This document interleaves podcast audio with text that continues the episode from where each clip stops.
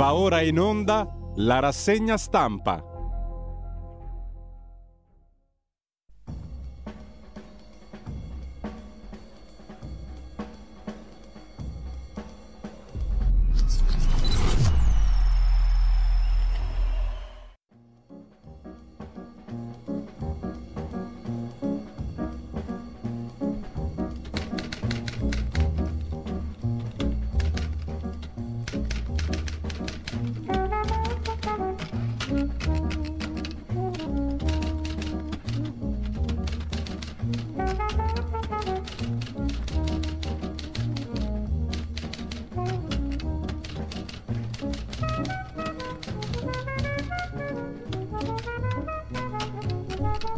Cordiale buongiorno a tutte le ascoltatrici e a tutti gli ascoltatori da Giulio Cainarca. Ben trovati all'appuntamento con la rassegna stampa. Sono le 7.32 ed è mercoledì 13 marzo, come già ben sapete.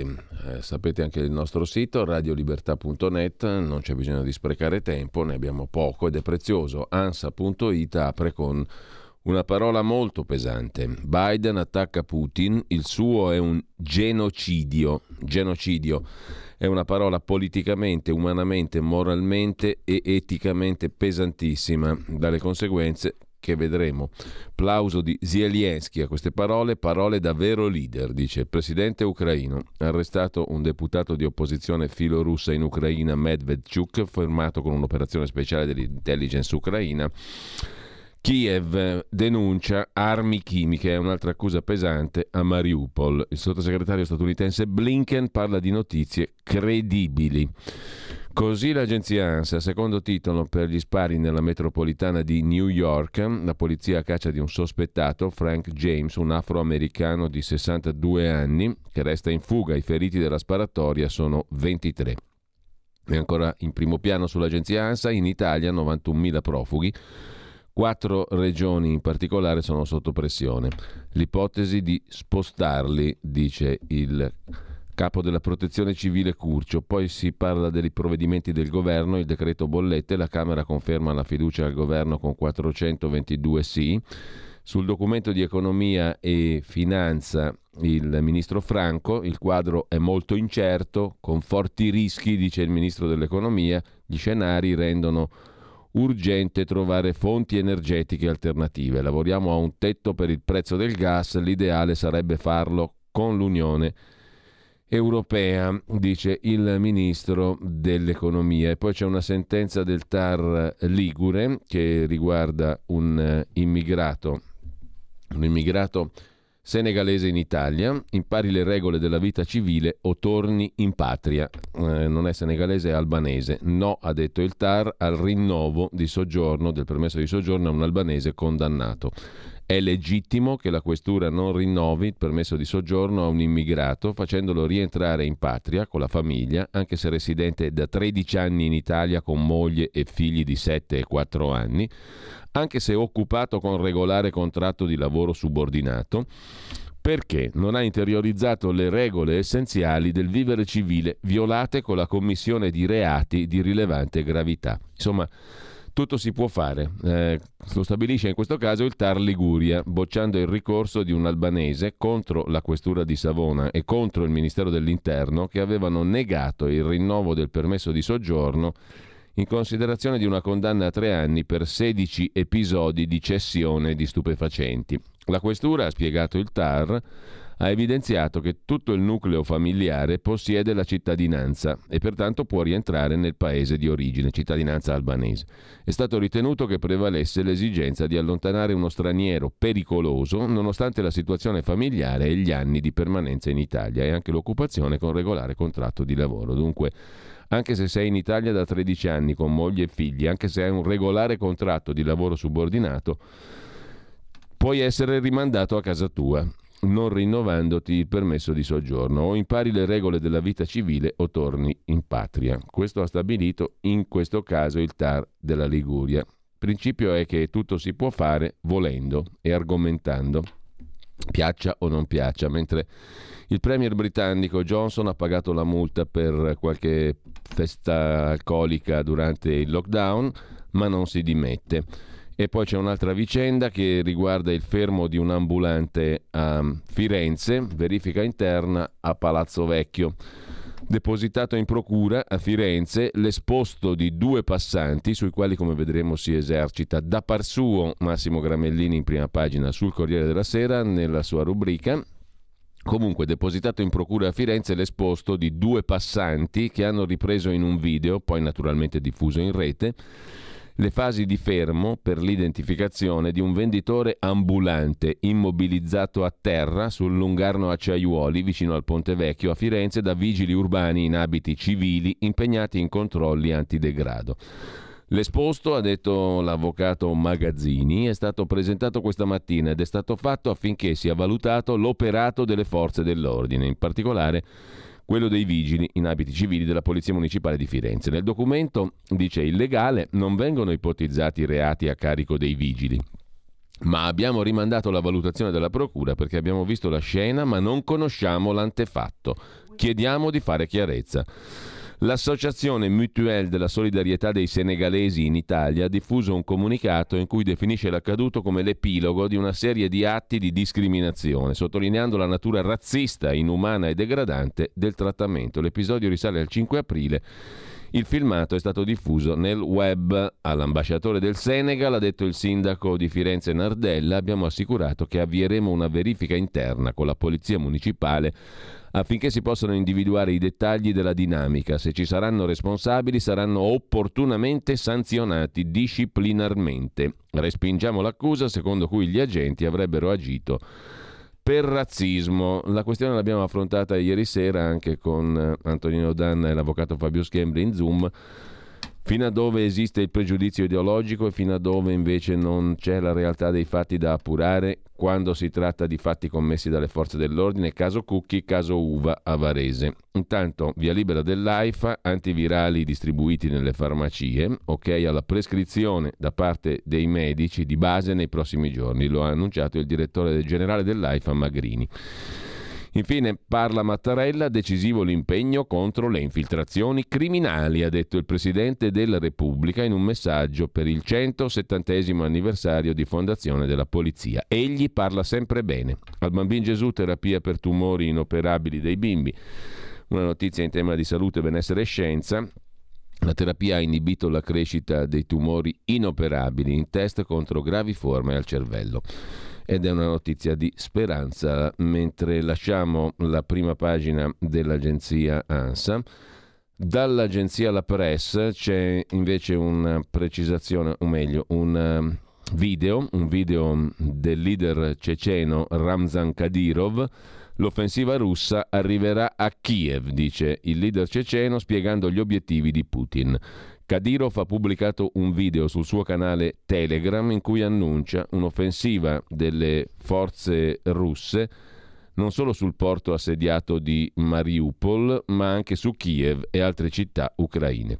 E a proposito di Ucraina, l'ambasciata ucraina dice no al fatto che donne russe e ucraine stiano insieme alla via Crucis del Papa. Come vedremo anche su avvenire la questione è ampiamente commentata, l'ambasciatore dell'Ucraina presso la Santa Sede, Andriy Jurash, ha criticato la scelta del Vaticano di far portare insieme la croce a donne ucraine e russe alla Via Crucis del Venerdì Santo al Colosseo, presieduta da Papa Francesco.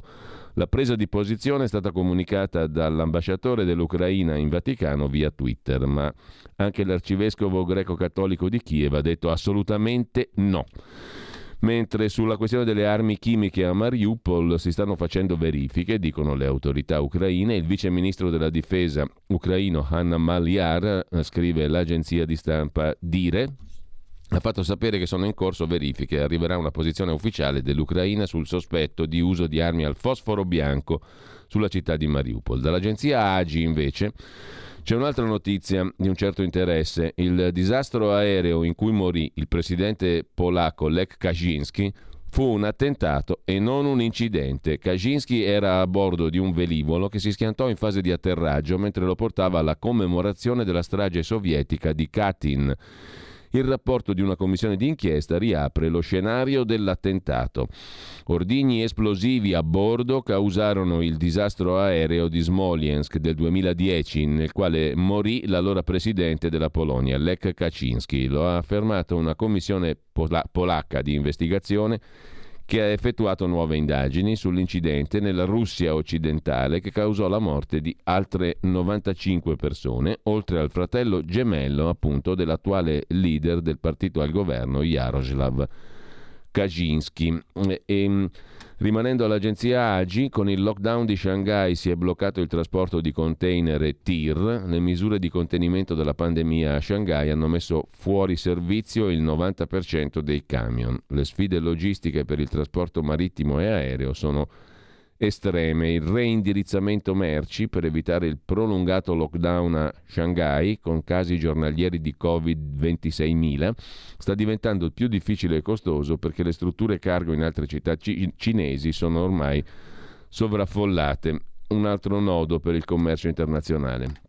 Per quanto riguarda invece le elezioni francesi, l'AGI, l'agenzia AGI ci dà un dato alle elezioni francesi di domenica i giovani si sono astenuti o hanno votato per la sinistra di Mélenchon. Al primo turno delle presidenziali il 42% dei giovani tra i 18 e i 24 anni non è andato a votare. Astensionismo record rispetto al tasso globale del 25,2%. E ancora dall'Agi, tornando alla, all'Italia i giudici chiudono definitivamente a chiave i documenti sulla mancata zona rossa in Valseriana. Dopo numerose pronunce di segno opposto, il Consiglio di Stato ha dato ragione al governo, sostenuto da una relazione del capo della polizia, e ha negato all'agenzia di stampa, l'AGI, i documenti chiesti un anno e mezzo fa, in base ai quali 400 militari furono mandati nella bassa bergamasca e poi ritirati dal territorio più aggredito dal Covid. Insomma, in questo caso lo Stato non deve rivelare perché decise di mandare e poi richiamò indietro 400 militari nelle zone di Nembro e Alzano, Bergamo, tra il 5 e l'8 marzo del 2020, determinando così la mancata zona rossa nel territorio più colpito dalla pandemia. Finisce dopo un anno e mezzo di alterno esito di giudizi, così si esprimono i giudici, la ricerca di una spiegazione ufficiale fatta dall'agenzia AGI su uno degli episodi più discussi nella gestione italiana della pandemia.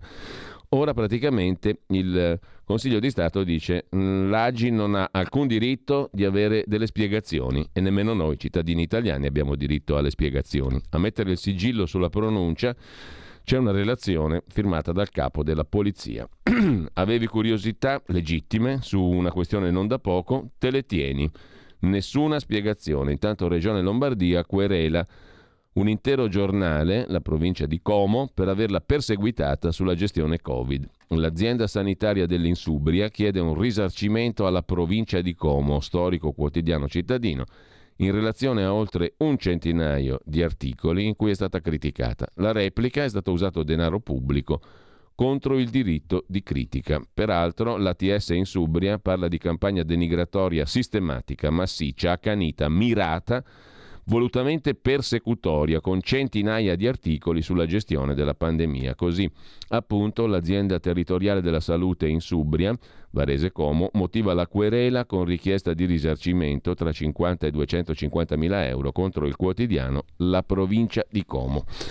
Intanto cambiamo completamente argomento come... Eh, abbiamo annunciato prima, siamo in collegamento in questo momento, già lo vedo, con eh, Ugo Poletti, direttore dell'Odessa Journal dalla città di Odessa, giusto appunto. Buongiorno direttore, grazie. Buongiorno, buongiorno. Allora, abbiamo un bel po' di cose di cui parlare stamattina, intanto ti chiedo come al solito il punto di cronaca. Che succede a Odessa? Cos'è successo fino alle 7.45 di stamani ad adesso? Non è successo fortunatamente nulla di nuovo. Abbiamo avuto due giorni di quiete perché c'è il mare grosso. Il mare grosso significa che la flotta russa non si è avvicinata e questo significa che hanno mollato un attimo la presa, ma naturalmente non ci, non ci rassegniamo. Eh, quindi è il brutto tempo comunque un'ottima notizia per le operazioni militari in generale perché la, soprattutto piove ha piovuto nelle zone delle manovre in, in area Donbass, questo significa che il terreno diventa fangoso, questo significa che i carri armati hanno grosse difficoltà a manovrare, sono cose che sperimentarono gli stessi tedeschi quando invade, invasero l'Unione Sovietica, adesso tocca ai russi in questo momento in Ucraina, quindi per il momento calma. Direttore, intanto mm, l'abbiamo citata poco fa in apertura di rassegna stampa, eh, l'agenzia ANSA e le altre agenzie aprono con le parole del Presidente degli Stati Uniti, Biden, il quale ha confermato, ha detto sì, ho parlato di genocidio perché è sempre più chiaro che Putin sta cercando di cancellare l'idea di essere ucraini e lasceremo agli avvocati decidere come qualificarlo a livello internazionale. Ma di sicuro genocidio è quello che sembra a me, ha detto il Presidente degli Stati Uniti. E il Presidente ucraino Zelensky ha detto parole davvero leader, lodando Joe Biden per aver parlato per la prima volta appunto di genocidio forse non tutti sanno, ne avevamo parlato però diverse volte qui eh, certo, alla nostra certo. radio, che il termine genocidio non esisteva prima del 1944. È stato coniato da un avvocato ebreo polacco, Rafael Lemkin, parlando delle politiche naziste di sterminio sistematico e di distruzione degli ebrei in Europa. Mm? Mm. Allora, eh, credo che mm, Israele, giusto per rifarci a un episodio che avevamo commentato qualche settimana fa, in relazione ad alcune parole di Zelensky non sarebbe tanto d'accordo neanche con Biden, è una mia sensazione, ma chiedo il tuo giudizio perché questo è un giudizio politicamente molto rilevante. No? Se io parlo di genocidio sto parlando di qualcosa come Hitler, Putin è Hitler, è il discorso che facevamo l'altro giorno e se Putin è Hitler qualsiasi arma è buona per farlo fuori, o sbaglio, se no le parole non hanno più senso e la politica nemmeno, è una mia opinione, chiedo la tua direttore. Beh, certamente eh, per gli ucraini è importante sottolineare questo aspetto perché è una parola molto pesante, genocidio naturalmente alza il livello di, eh, di, di criminalizzazione del, dell'aggressore, cioè genocidio significa desiderio di distruzione di un'etnia eh, programmata e pianificata. Eh, naturalmente è una parola che va maneggiata con molta cura perché devi dimostrarlo e a volte a eccedere nell'uso di queste parole, eh, i massacri sono cose brutte, ma dimostrare che sono diciamo, una polizia etnica, come è stato per esempio per Srebrenica, non è facile, eh, a volte può essere anche eh, avere un effetto controproducente usare delle parole esagerate. Per esempio, gli ebrei non amano affatto che qualcuno usi questa parola al di fuori dell'olocausto, perché sembra per loro un, una diminuzione, sembra quasi, mm. per dire, facciamo, parliamo di cose serie, un conto è la strage eh, dell'olocausto, la Shoah, un conto invece sono massacri nelle guerre, che sono delle cose, diciamo, eh, purtroppo orribili, ma, ma, consuete. Per cui eh, eh che gli, i, i russi stiano mettendo in queste stragi un accanimento contro un popolo che doveva essere sottomesso, che doveva essere un popolo di fratelli poveri che accettavano la loro autorità, ci sta, però l'idea che ci sia proprio un effetto di un atteggiamento diciamo di accanimento razziale mi sembra che manchino gli elementi senza togliere l'atrocità a, questa, a questi eventi. Ecco, tu, tu, stesso, tu, stesso, direttore, avevi più volte sottolineato che comunque questa guerra sta cambiando la percezione del russo da parte dell'ucraino no? e le relazioni tra i due popoli, che erano comunque relazioni, interrelazioni molto complesse, stratificate, tutti hanno più o meno un parente in Russia e viceversa in Ucraina. Tu hai detto più volte che sta cambiando ed è cambiato per sempre anche il modo di concepirsi reciprocamente. Però da qui all'idea di eliminare etnicamente un'intera popolazione ce ne corre un po', eh? Sì, esatto, a me sembra, eh, mi, eh, cioè, capisco perfettamente eh, la eh, ragione politica, cioè più si alza la tensione, lo sdegno internazionale per quello che sta, succedendo, sta succedendo più l'Ucraina eh, guadagna punti da, da, dal punto di vista di appoggio militare, cioè dal punto di vista degli ucraini è completamente comprensibile qual è, qual, quali sono diciamo, i vantaggi di una comunicazione di questo tipo, perché hanno bisogno di armi, hanno bisogno di supporto diplomatico però eh, diciamo la, mm, rimango, rimango, della mia idea, ecco, riguardo al rapporto tra ucraini e russi non c'è dubbio, non solo si è creato un solco tra queste due popolazioni, eh, secoli di, se vogliamo, sudditanza politica, nonché militare dell'Ucraina eh, verso la Russia, adesso si stanno ribaltando. Anzi, sta nascendo da parte degli ucraini un, senso, un sentimento non solo di fierezza e di, di compattezza, ma anche eh, diciamo, si sta ribaltando il rapporto di forza dicendo loro dovevano essere, se vogliamo, i nostri vecchi padroni di casa, un po', usiamo una metafora un po', un po così, che fa il tempo che trova, un po' come uno spagnolo nei confronti del, dell'America Latina, no? Cioè, gli, gli, spagnoli che vanno in America Latina, io l'ho sperimentato personalmente perché parlo spagnolo mm. e mi sono reso conto che comunque una persona che parla un certo spagnolo con l'accento proprio castigliano puro ha un ascendente culturale ancora nei, verso i sudamericani, è considerato una persona raffinata. Eh, c'è un atteggiamento di, non dico di sudditanza, ma comunque di, di, di fascinazione dell'ex padrone di casa, no? Ebbene, questa cosa che poteva esserci in Ucraina adesso si sta perdendo, anzi gli ucraini iniziano a, iniziano a sentire delle, delle interessantissime eh, conversazioni di esponenti politici che dicono siamo noi i veri Tolstoi e Dostoevsky, non siete più voi, voi siete dei barbari, siete delle persone, addirittura li prendono in giro dicendo voi siete persone incolte, eh, c'è stato un video simpatico ieri che abbiamo, ci fatto ridere molto. Eh, ho già detto qualche volta che gli ucraini combattono prendendo in giro il nemico. Lo stanno facendo in tanti modi, ridicolizzando i russi, ridicolizzando i loro insuccessi, i carri armati abbandonati, queste cose qua, eh, perché li fa sentire più forti moralmente. E un video di ieri manifestava questo russo, che, questo, scusate, questo ucraino che faceva vedere su una, una, tavola imbandita un sacco di oggetti, lavatrici, tostapane, eh, roba da mangiare, dicendo cari russi vi mando questo, così finita la guerra, avete finito di interpretare, ve lo regalo, e sul tavolo c'erano due libri, ho detto no, questi qui ve li tolgo, a voi non servono i libri. Ecco, questo è lo spirito che, eh, che, è interessante, cioè adesso l'Ucraina comincia a sentirsi stranamente eh, moralmente superiore. E, e questo può avere delle conseguenze, perché per esempio potrebbe essere quella parte di terra dove ancora il russo si parla, perché il russo è ancora una lingua qui molto parlata, che accoglie i russi dissidenti, i russi che non vogliono stare sotto un regime così oppressivo, i bielorussi, tantissimi giovani eh, professionisti soprattutto dell'IT scappati dalla Bielorussia sono venuti in Ucraina per esempio dove trovano una, una, un ambiente più accogliente e più democratico. Ecco, questa è la situazione in divenire ma molto interessante.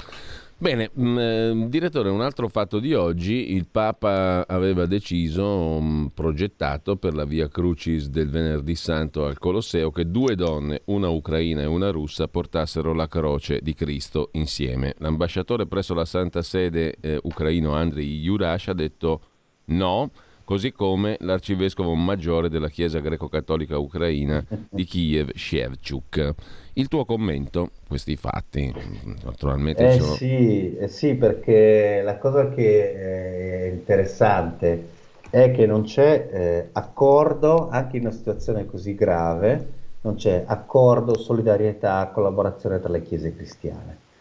Eh, perché il Papa, che è l'autorità morale numero uno, l'autorità, scusate, proprio il leader spirituale del cattolicesimo, eh, ha la possibilità, quando parla, parla d'autorità mondiale, cioè il cattolicesimo è diffuso in tutti i continenti del mondo e quando il Papa si rivolge eh, ai fedeli si rivolge a tutto il mondo e anche si, può, si, presenta anche come un leader che dice cose che possono essere interessanti per qualsiasi persona. Dopo il Papa, quello che noi vediamo più vicino a questo tipo di autorità morale assoluta può essere il Dalai Lama se il Dalai Lama dice qualcosa di intelligente lo ascoltiamo tutti volentieri, perché no? Ma invece gli, i, leader della Chiesa ortodossa, che sono divisi tra di loro, tra tante eh, diciamo, diverse eh, leadership, diciamo così, guide spirituali, ecco, sono divise, non hanno nessuna voglia di mettersi d'accordo e eh, loro parlano invece ai loro fedeli, cioè il, il eh, patriarca di, di Mosca si rivolge agli ortodossi russi e a tutti gli slavi che riconoscono la sua autorità. Quelli ucraini si rivolgono solo ai loro ucraini. Che arrivi da fuori il Papa, che ha anche una personalità e uno status internazionale più elevato, e propone questa roba che, cui dovremmo, secondo noi per buon senso, aderire, invece la sentono come una sorta di concorrenza, ecco perché non c'è questa cosa, questo, questo accordo. Altro fatto mm, di giornata di ieri, mm, la uh, vice ministra della difesa ucraina Anna Maliar ha parlato dell'ipotesi dell'uso di munizioni al fosforo bianco, cioè di armi chimiche, altro fatto gravissimo, da parte delle forze russe durante l'assedio di Mariupol nel sud dell'Ucraina. Eh, arriveranno successivamente, ha detto ancora la vice ministra della difesa ucraina, informazioni ufficiali. Secondo il Guardian, dal Ministero della difesa russo non è giunta nessuna replica, ma um, da parte degli Stati Uniti si dice che l'ipotesi è credibile con il segretario di Stato e ministro degli esteri Blinken. E il tuo punto, direttore, su questa questione? Ma abbiamo sentito un esponente governativo che è un personaggio eh, che ha già commentato dicendo è evidente che non possiamo darvi prove perché non abbiamo a Mariupol laboratori che possono fare analisi, per cui qualsiasi affermazione da parte nostra eh, potrebbe essere, diciamo, non ha, non ha, è inutile fare comunicazioni se non hai prove perché chiunque può, può obiettare. La verità è che eh, alcuni soldati ucraini che stanno difendendo Mariupol hanno accusato una sorta di avvelenamento molto simile da quello da armi chimiche.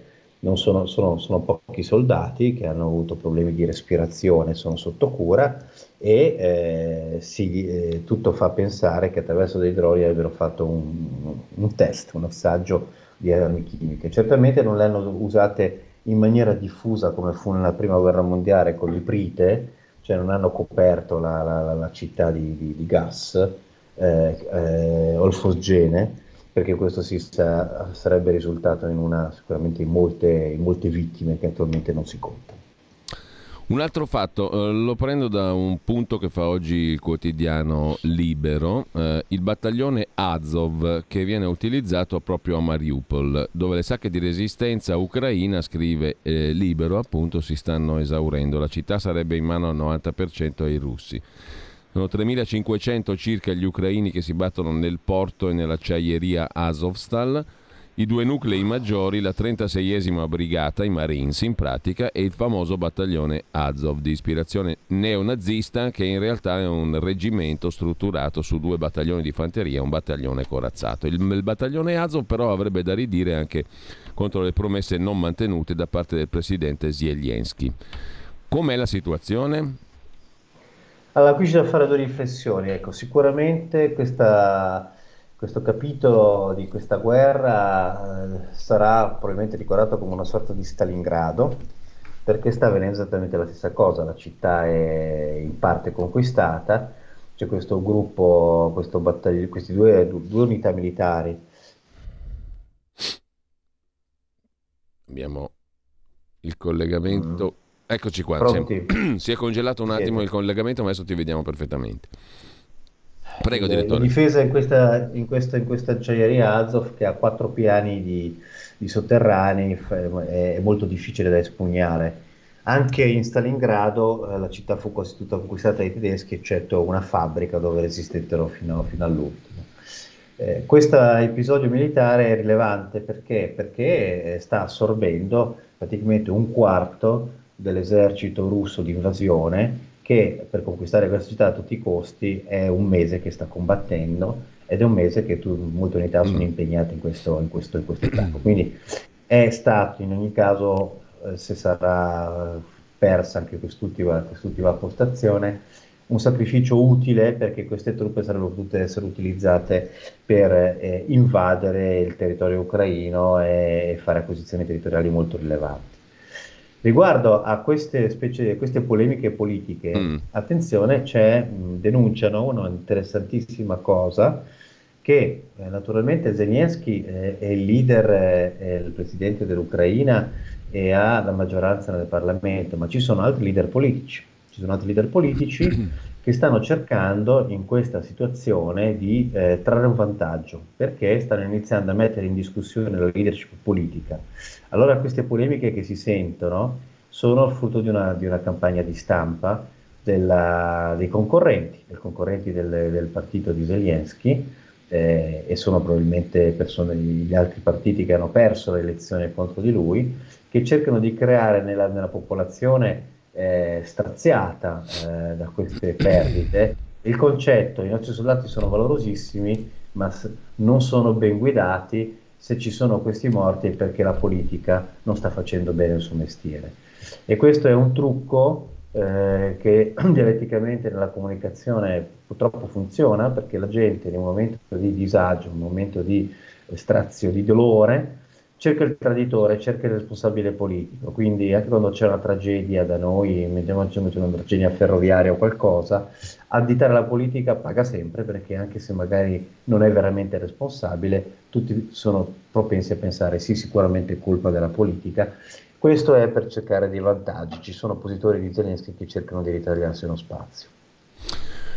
Beh, direttore, mm, eh, una questione, magari ne parliamo meglio la prossima volta, eh, se confermi che ci sentiamo venerdì, se teniamo questa sì, cadenza, eh, la lasciamo lì allora un attimo questa questione perché è più ponderosa ed è il ruolo anche della Turchia eh, sullo scenario ucraino, quali sono le interrelazioni, se esistono, diciamo, con um, l'aristocrazia politica turca, con il presidente Erdogan e con gli interessi turchi in Ucraina, visto che si è posta come mediatore questa nazione, no? fondamentalmente.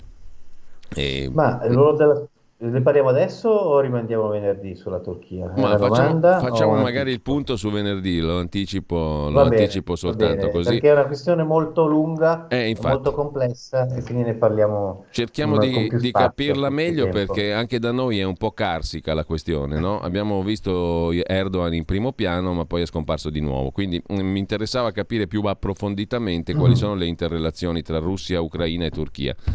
Eh, intanto, mm, direttore, cos'è che vediamo sullo sfondo, visto che c'è uno sfondo nuovo alle tue spalle?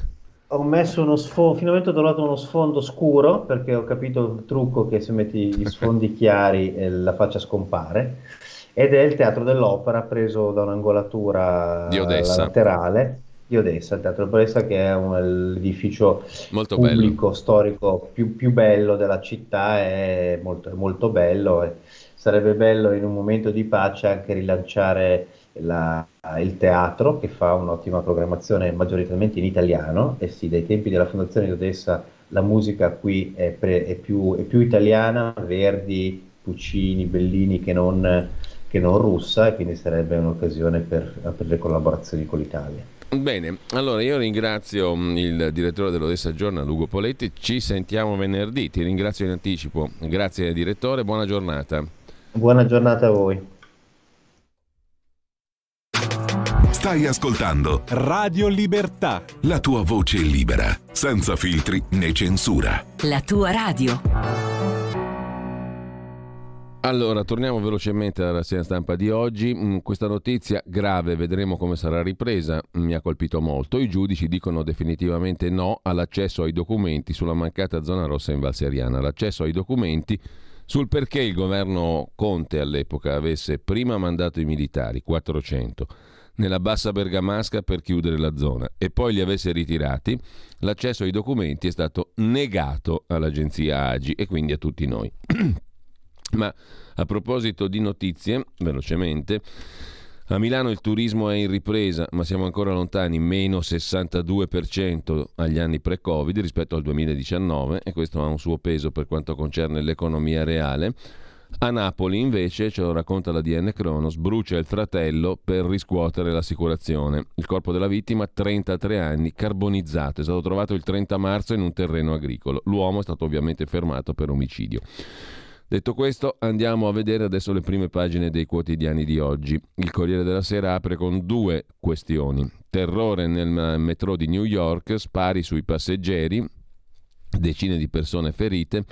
L'attentatore indossava maschera antigas e un giubbino simile a quello usato agli addetti alla manutenzione delle città. C'è anche una sua fotografia, l'abbiamo visto in prima pagina sull'agenzia ANSA di stamani, si tratta di Frank James, un afroamericano di 62 anni, il ricercato.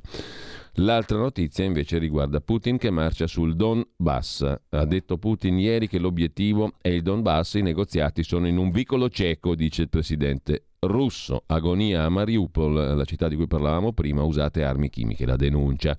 L'avanzata delle truppe di Mosca mentre l'Ucraina arresta l'oligarca filorusso Medvedchuk. Il caso Steinmeier-Zelensky. Zelensky ha detto no alla visita del Presidente della Repubblica Federale Tedesca, del terzo segno dopo il discorso del genocidio fatto da Biden e approvato da Zelensky, dopo il no a portare la croce congiuntamente come voleva Papa Francesco, è il terzo segno che si va verso la pace, vero? No alla visita del Presidente della Repubblica Federale Tedesca Steinmeier in Ucraina, ha detto Zelensky. E ancora in primo piano. Sull'agenzia, sull'agenzia, sul Corriere della Sera, chiedo scusa, in prima pagina, l'anticipazione, il discorso di Francesco, la guerra, il Papa, la guerra è un sacrilegio, no alle spese per il riarmo. Il Corriere anticipa in prima pagina le parole del Papa, eh, il saggio del Papa in un libro contro la guerra, il coraggio di costruire la pace, che da domani è nelle librerie, nelle edicole, proprio con il Corriere della Sera. Mentre a chiudere la prima pagina del Corriere della Sera, Quando è troppo, il titolo del caffè di Massimo Gramellini, che riprende il fatto dell'ambulante senegalese di Firenze di cui abbiamo parlato prima. Le immagini riprese da un passante, sono due in realtà davanti a Ponte Vecchio, documentano il placcaggio dei due poliziotti municipali in borghese. Uno si siede sulle gambe dell'ambulante, l'altro gli mette un braccio intorno al collo e stringe.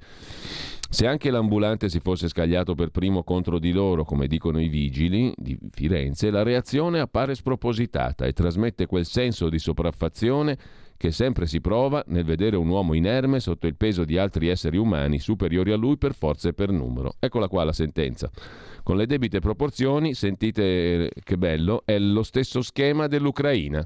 Scrive niente meno Gramellini, le reazioni violente vanificano la complessità delle cause, trasformando qualsiasi spiegazione in una forma irritante di giustificazione. Fortunatamente il ragazzo senegalese non ha fatto la fine di George Floyd, ma le immagini restano impresse.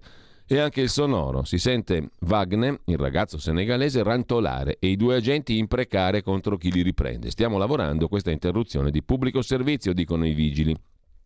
Vorrei amaramente tranquillizzare l'ambasciatore del Senegal che ha parlato di razzismo. Se si pensa al caso Cucchi, eccolo qua, e non solo a lui, il colore della pelle c'entra poco, almeno stavolta. C'entra di più la sensazione di onnipotenza e di impunità che alcuni provano nel menare le mani con l'alibi del pubblico servizio. E ciò di cui abbiamo parlato appunto ieri sera in Zoom proprio, no? questa attitudine ideologico-politica a identificare in chi ha una divisa pregiudizialmente un colpevole. Ma mh, mm, lasciamo il Corriere della Sera, andiamo a dare un'occhiata anche alla Repubblica. Repubblica apre la sua prima pagina con la foto del giorno che raffigura una bandiera russa che sventola tra gli edifici distrutti della città di Mariupol, bersagliata dalle forze di Mosca. Il pugno di Putin è il titolo di Repubblica. Andiamo avanti, ha detto Putin, la tragedia è inevitabile, la colpa è di Kiev, i negoziati senza esito, così. Riassume Repubblica. Gli Stati Uniti minacciano sanzioni secondarie sul gas, cioè sui paesi che comprano gas dalla Russia, e per la via Crucis di venerdì il governo ucraino contro i fedeli russi voluti da Papa Francesco in nome della pace naturalmente. Allarme e armi chimiche usate da Mosca a Bucia vittime di stupri etnici.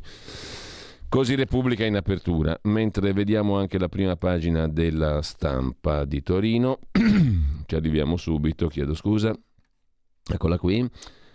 La stampa apre con un'altra foto, la foto di una bambina, vira dalle bombe ai fiori e salva in Francia la bimba ucraina diventata famosa per la scritta sulla schiena. La mamma ha scritto sopra, in caso io non ci sono più, prendetevi cura di lei. Zelensky dice invece fermate il gas di Putin. Il presidente ucraino ha detto anche no alla visita del presidente tedesco Steinmeier. Il Cremlino fa sapere i colloqui di pace sono al capolinea. Il sindaco di Mariupol denuncia 21.000 morti, 21.000. Nuovo appello del presidente ucraino al Parlamento lituano.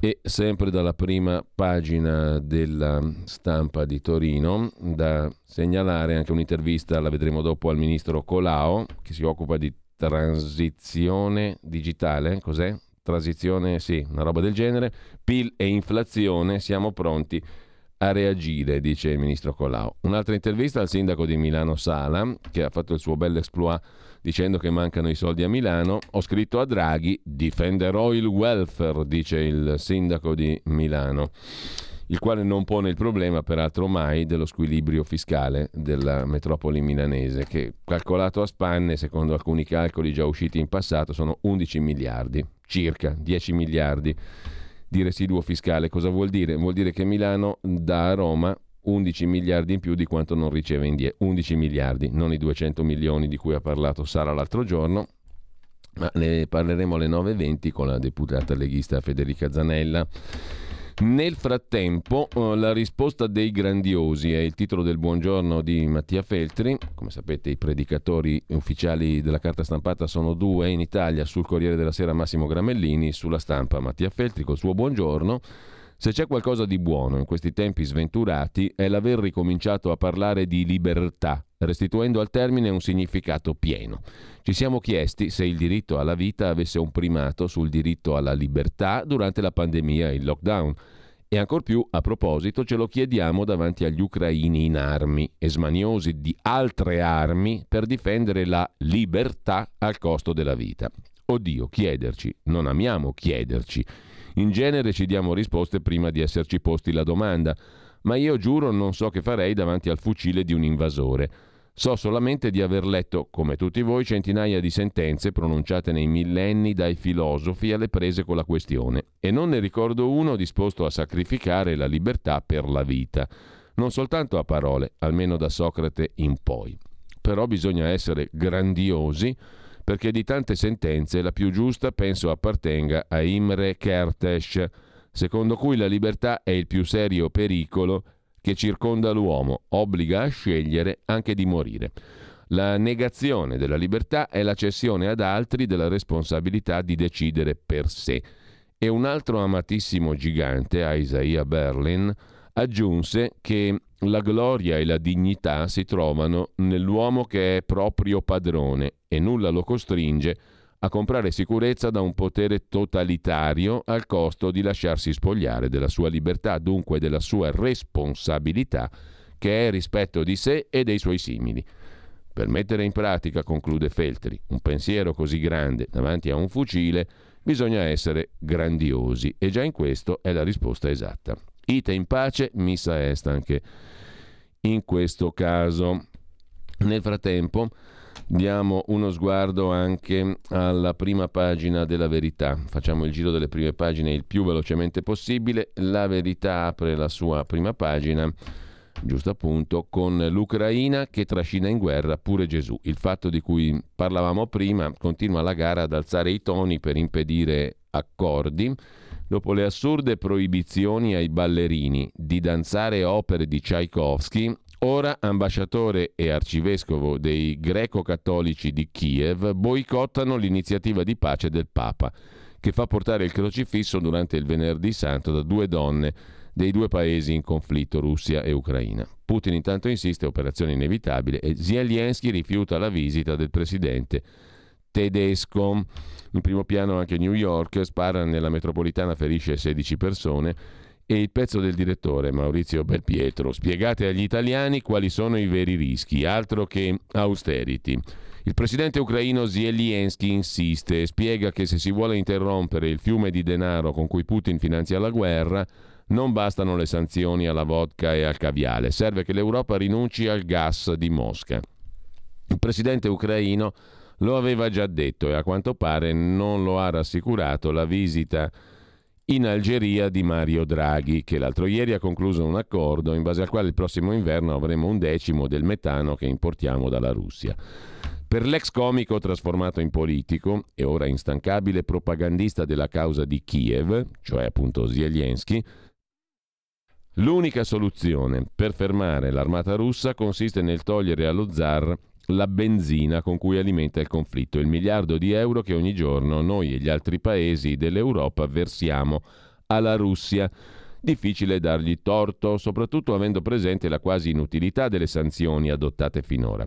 A causa del blocco delle transazioni finanziarie, L'altro ieri le ferrovie russe non sono state in grado di rimborsare gli interessi su un prestito in franchi svizzeri. Il comitato sui derivati del credito le ha dichiarate insolventi. Ma si tratta di un aspetto tecnico, più che di sostanza, perché il fallimento della Russia, che era stato ventilato nelle prime settimane di guerra, non c'è. Il rublo è tornato ai valori di prima dell'invasione. Il surplus commerciale di Mosca è andato a gonfie vele, ha fatto registrare nel primo trimestre un aumento del 150% sul 2021. A gonfiare il volume d'affari la crescita dei prezzi del gas, conseguenza della guerra. Paradossalmente, più il conflitto si protrae, più Putin guadagna. Tornando a Zelensky, urge chiudere il rubinetto a cui continua ad approvvigionarsi anche la stessa Ucraina perché senza il gas di Mosca resterebbe al buio e quelle poche infrastrutture non distrutte dai missili di Putin sarebbero inutilizzabili. Il dilemma è il metano non serve per riscaldare i termosifoni o, come ha detto Draghi, per far funzionare i condizionatori, ma è indispensabile per tenere acceso un paese, Italia in particolare. Non avendo a disposizione altre fonti energetiche, la nostra industria, la nostra rete di servizi si reggono sul gas. Oltre il 40% della fornitura di metano, 33 miliardi di metri cubi all'anno, arriva da Mosca e interrompere le importazioni, come auspica Zelensky, è più facile a dirsi che a farsi. Se fosse semplice, il primo a farlo sarebbe stato lui per la sua Ucraina, ma a quanto pare rinunciare comporta molti sacrifici che non si risolvono in abitazioni con qualche grado in meno durante l'inverno e in più d'estate. Per capirlo è sufficiente leggere ciò che ha dichiarato il presidente dell'autorità per l'energia della Germania, che dipende come noi dal metano di Putin. Klaus Müller ha spiegato che se si interrompesse il flusso di gas, le scorte di metano potrebbero finire entro l'estate e questo provocherebbe emergenza per imprese e famiglie tedesche. A essere sinceri, anche a casa nostra sembra che nessuno abbia capito quanto sia complessa la situazione. Nel 2014, dopo la Crimea invasa dai russi, per evitare di dipendere dall'Algeria, i governi di sinistra si gettarono nelle braccia di Putin e la mossa fu applaudita. Ora, per non dipendere da Mosca, ci rimettiamo in mano all'Algeria. Una cosa è certa, la fornitura sarà ridotta a un decimo di quella russa. E con i restanti nove decimi cosa si fa? 6 miliardi di metri cubi pare ci verranno concessi il prossimo anno, ma anche così siamo a un terzo di quel che ci serve. Mettiamoci pure Qatar e Azerbaijan come fornitori, anche gli Stati Uniti. Si arriva a un altro terzo, al conto mancherebbe sempre una decina di miliardi di metri cubi. E qui si torna a ciò che ha spiegato il presidente dell'autorità tedesca per l'energia. Sarebbe un'emergenza vera. Tralasciamo l'aumento della bolletta, inevitabile. Il problema consisterebbe nei distacchi. Dovremo fare i conti con ore del giorno o della notte senza energia elettrica. L'austerity. Quella era una passeggiata. Ciò che ci aspetta è ben altro, una crisi economica da paura, altro che shock petrolifero. Così Belpietro in prima pagina. Sulla verità, a centropagina invece il caso D'Alema, Giacomo Amadori se ne torna ad occupare, Così Leonardo, Finmeccanica, tentò di coinvolgere il Ministero della Difesa nell'affare Armi di D'Alema. Con la delegazione colombiana in Italia si imbucarono anche gli uomini dell'ex premier del PD D'Alema, giusto appunto. Sergio Giraldo invece si occupa a proposito di PD di una beffa, otto anni fa il gas russo ci liberò dalla dipendenza dall'Africa, adesso torniamo a chiederlo all'Algeria, il voltafaccia del PD sull'energia africana. Il governo festeggia l'accordo con l'Algeria per l'aumento delle forniture di gas, ma nel 2014 i governi Letta-Renzi usammo Gazprom come assicurazione contro il Maghreb. Chi allora ha voluto quegli accordi adesso chiede di rompere con Mosca. E ancora dal primo piano della verità Francesco Borgonovo sui Clinton che tornano sul luogo del delitto e lo rivendicano. Clinton Bill, che rivendica i suoi disastri, fui io a voler allargare la Nato. L'ex presidente pubblica un lungo articolo ripreso dal Corriere della Sera per dire la sua sull'Ucraina. Furono lui e la moglie Hillary a tentare di fare degli Stati Uniti il gendarme del mondo portando a questo caos. C'è poi un'intervista, sempre di Francesco Borgonovo, al leader del Partito Popolare Serbo Jovan Palalic, Possiamo comprare armi da chi vogliamo, i legami con la Cina ce li ha anche la Germania. Noi neutrali e sovrani, tutti fanno affari con la Cina, ma lo si rimprovera solo alla Serbia. E ancora dalla prima pagina della verità, Claudio Antonelli su Draghi e il vertice sulla questione del catasto con la maggioranza di centrodestra. Il centrodestra non cede, oggi Draghi può perdere la sua maggioranza, scrive la verità in prima pagina. Pagina 15 c'è il focus, il centrodestra è pronto a trattare solo sulle aliquote. Muro invece sul catasto. Oggi Lega e Forza Italia da Draghi Obiettivo trovare un accordo per evitare di mettere la fiducia sulla delega fiscale. Inaccettabile passare dal calcolo reddituale a quello patrimoniale degli immobili perché significa più tasse sulla casa.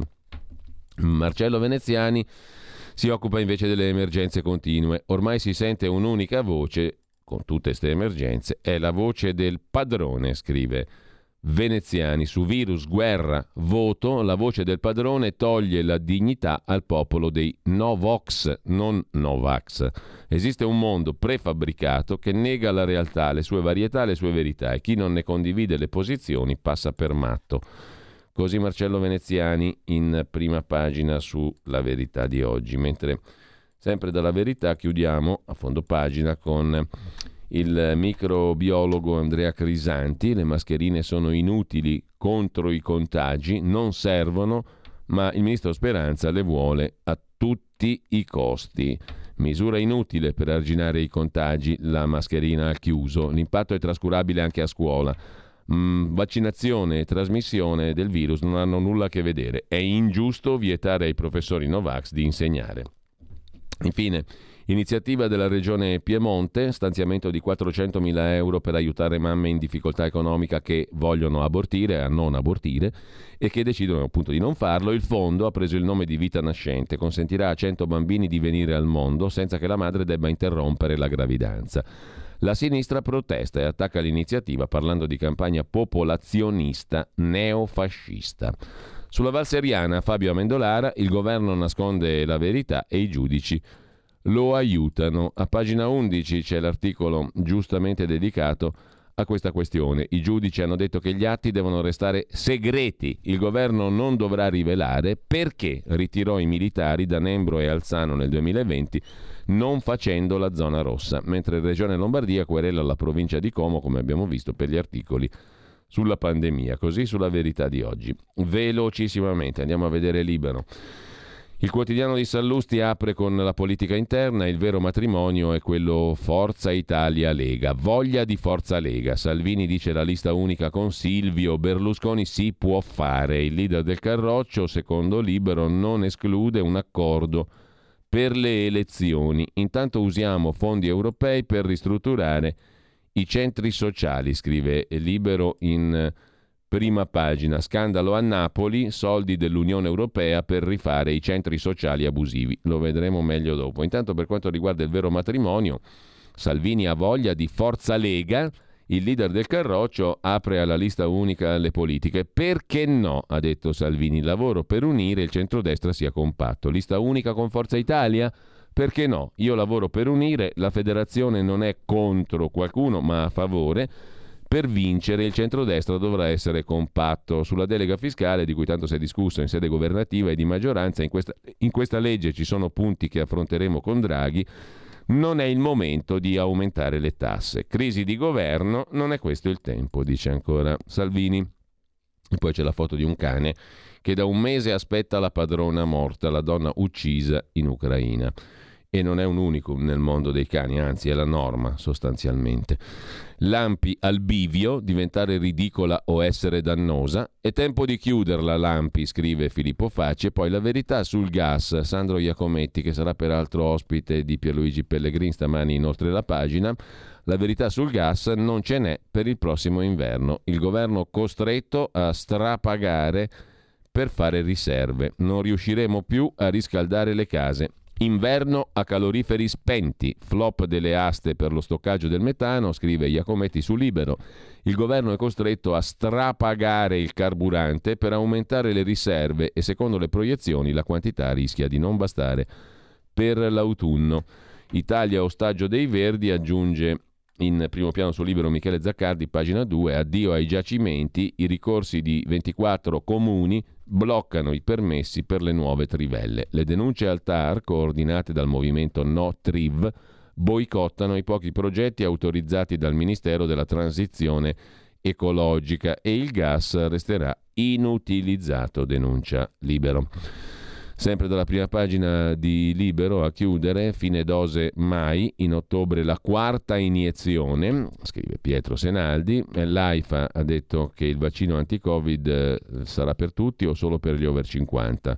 Fine dose mai, il direttore generale dell'Agenzia del Farmaco, AIFA, Nicola Magrini, ha dato l'annuncio ferale, a ottobre si riparte con la giostra delle vaccinazioni, ma forse, scrive Senaldi, in prima pagina, senza il caravanserraglio delle polemiche e degli scontri delle prime tre vaccinazioni. Quarta dose a ottobre iniezione per tutti i cinquantenni. L'AIFA deciderà se circoscrivere la campagna agli adulti o estenderla a tutti. Ma il governo cambi comunicazione, scrive Senaldi, meno slogan, più dati e più chiarezza.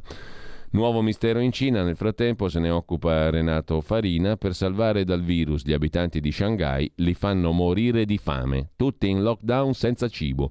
Milioni di persone confinate in casa, ma le scorte alimentari sono finite e iniziano i saccheggi. I casi accertati sono appena ufficialmente 20.000 i casi di Covid, mentre la Svezia avrebbe truccato i dati sul Covid, altro che paese modello, scrive ancora Libero. Con ciò lasciamo la prima pagina di Libero. Andiamo a vedere in rapida successione le altre prime pagine. Il Tempo di Roma mette in apertura Draghi che prepara l'austerity perché il conto della guerra lo paghiamo noi, popolo bue. Dal CDM, Consiglio dei Ministri di oggi, nuovi aiuti per 5 miliardi ma servono solo a prorogare misure attuali. Rischio stop del gas russo. Si pensa ai razionamenti già quest'estate o nel prossimo inverno. Ipotesi monumenti al buio, riscaldamenti contingentati, produzione soltanto in alcuni mesi, quindi sia per le famiglie che per le imprese razionamenti di energia. E ancora in primo piano Covid che torna a far paura, picco di contagi, via alla quarta dose, mentre Draghi fa i conti con Salvini e compagnia. Oggi per Draghi il vertice col centrodestra guidato da Salvini e Tajani. Per Mario Draghi, già isolato anche da partiti più fedeli, è la resa dei conti sul fisco, che vede Lega e Forza Italia su posizioni irremovibili. La casa e i risparmi non si toccano. Intanto Renzi rompe il fronte sulla riforma del Consiglio Superiore della Magistratura. Anche lì per Draghi, riforma Cartabia, la strada è in salita, scrive il tempo in prima pagina. Dal tempo passiamo alla prima pagina del giorno, Nazione, Resto del Carlino, il quotidiano nazionale diretto da Michele Brambilla, bombe chimiche per piegare Mariupol e terrore a New York, i due argomenti, ma anche il caso della Lombardia. A Milano c'è un fermo al giorno tra i giovani per rapine e risse, cioè si ferma la polizia ferma un giovane al giorno, arresti e segnalazioni fanno boom in un anno. Anche Brescia, Lodi e Varese, zone calde. Insomma, in Lombardia sta esplodendo il crimine giovanile e poi diamogli addosso alle forze dell'ordine che facciamo un bel risultatone. Eh, sempre dalla prima pagina del quotidiano nazionale, tra poco l'articolo di fondo del direttore Michele Brambilla. È successo, c'è il filmato e invece no, sull'illusione della cosiddetta prova. Stai ascoltando Radio Libertà. La tua voce libera, senza filtri né censura. La tua radio.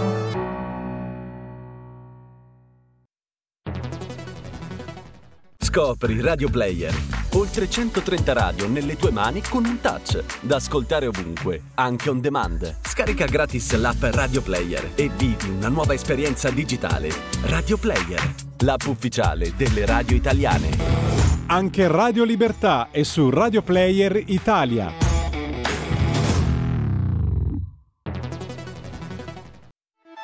Stai ascoltando Radio Libertà la tua voce libera, senza filtri né censure, la tua radio.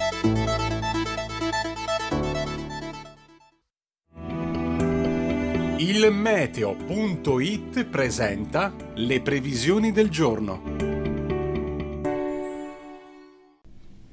Alta pressione prevalente sull'Italia. Dove peraltro soffiano venti umidi meridionali responsabili di un generale aumento della copertura nuvolosa, temperature in leggero aumento. In mattinata cieli nuvolosi o velati sulle regioni settentrionali e sulla Sardegna senza piogge associate. Più sole sui restanti settori con presenza di nubi sparse. Nel pomeriggio situazione quasi del tutto invariata, diffusa copertura nuvolosa al centro-nord ma ancora senza fenomeni degni di nota. Le previsioni di ilmeteo.it tornano più tardi. Una buona giornata da Lorenzo Te dici. Avete ascoltato le previsioni del giorno.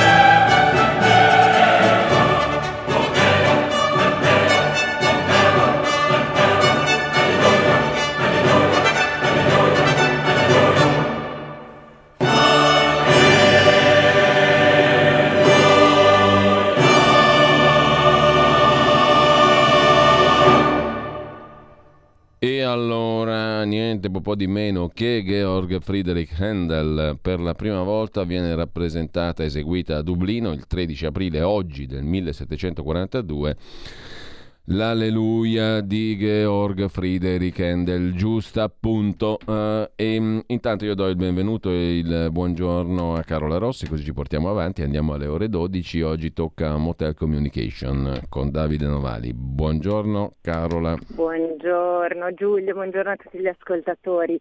Sì, oggi nuovo appuntamento di Motel Communication in compagnia di Davide Novali e oggi parleremo di un altro eh, tema legato alla comunicazione digitale perché oggi parleremo proprio di influencing marketing. Si sente parlare tanto dei cosiddetti influencer, no? da Chiara Ferragni in poi, insomma eh, è stato un crescendo, ma spesso non si capisce bene eh, che tipo di lavoro facciano. Eh, quindi oggi in compagnia di Giulia Arzuffi, che è una, un influencer appunto, vedremo che cosa significa effettivamente ehm, tradurre un po' quello che poi è il significato letterale del termine, no? influenzare un po' eh, una, una, fetta di mercato, quindi come sia possibile che persone quindi che poi sono appunto gli influencer, riescano grazie alla, alla, condivisione delle loro opinioni, del loro pensiero a muovere e smuovere in alcuni casi effettivamente le scelte di consumo degli utenti, quindi vedremo che è una disciplina appunto per la quale non ci si improvvisa, come purtroppo invece insomma negli anni a volte abbiamo visto succedere e in compagnia appunto dell'ospite cercheremo di capire quali sono le tecniche e come riconoscere soprattutto chi davvero ne ha fatto una professione o chi invece semplicemente si nasconde un po' dietro a una terminologia ma di professionale c'è ben poco, quindi un appuntamento interessante sempre legato appunto al mondo digitale, al comunicare, tutti i modi possibili di comunicare. Bene, grazie a Carola Rossi, allora con Davide Novali alle ore 12 di quest'oggi. A più tardi, buona mattina. A più tardi, grazie. Naturalmente l'Alleluia dal Messia di Handel che veniva rappresentato oggi per la prima volta nel 1742. Siamo in tema di cosa succede oggi alle 9.30 come tutti i mercoledì gli scorretti con Carlo Cambi. Alle 10.35 il L'appuntamento con Pierluigi Pellegrino, oltre la pagina, tre ospiti di rilievo. Sandro Iacometti, libero, eh, del quotidiano Libero, sugli accordi con l'Algeria sul gas. Abbiamo visto prima le fosche previsioni già per l'estate e il prossimo inverno. Il filosofo Corrado Ocone, saggista, collabora- che collabora anche lui al quotidiano Libero, ci si occupa della destra in dieci parole. La sfida lanciata dal trimestrale Paradoxa è raccolta da dieci intellettuali, tra i quali proprio Ocone, che si è occupato della parola famiglia per un prontuario di destra, per così dire. Alle 11.30 Mimmo Magnetta, Spazio Pio, in collegamento da Roma, flash mob del sindacato Polizia Penitenziaria davanti al Ministero della Giustizia per chiedere di essere ascoltati dal ministro Cartabia e poi Pietro De Leo, il tempo.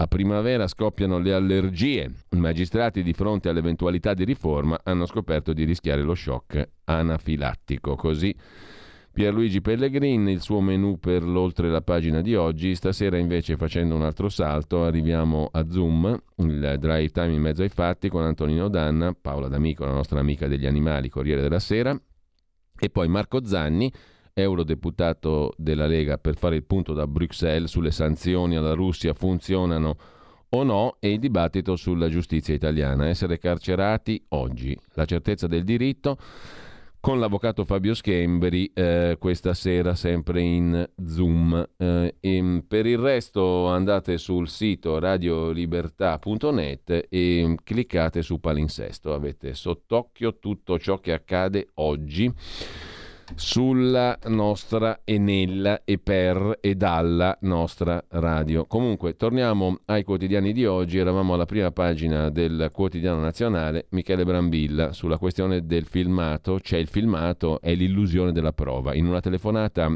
a Orban, ieri Putin ha detto che la strage di Bucia è un falso della propaganda ucraina. Tutti hanno una propria propaganda. Putin è responsabile di aver scatenato la guerra, punto e basta, scrive Brambilla. Tuttavia la diatriba su Bucia offre l'occasione per una riflessione su come è comunicato il conflitto. Mai come adesso abbiamo avuto tante immagini e tanti filmati su una guerra.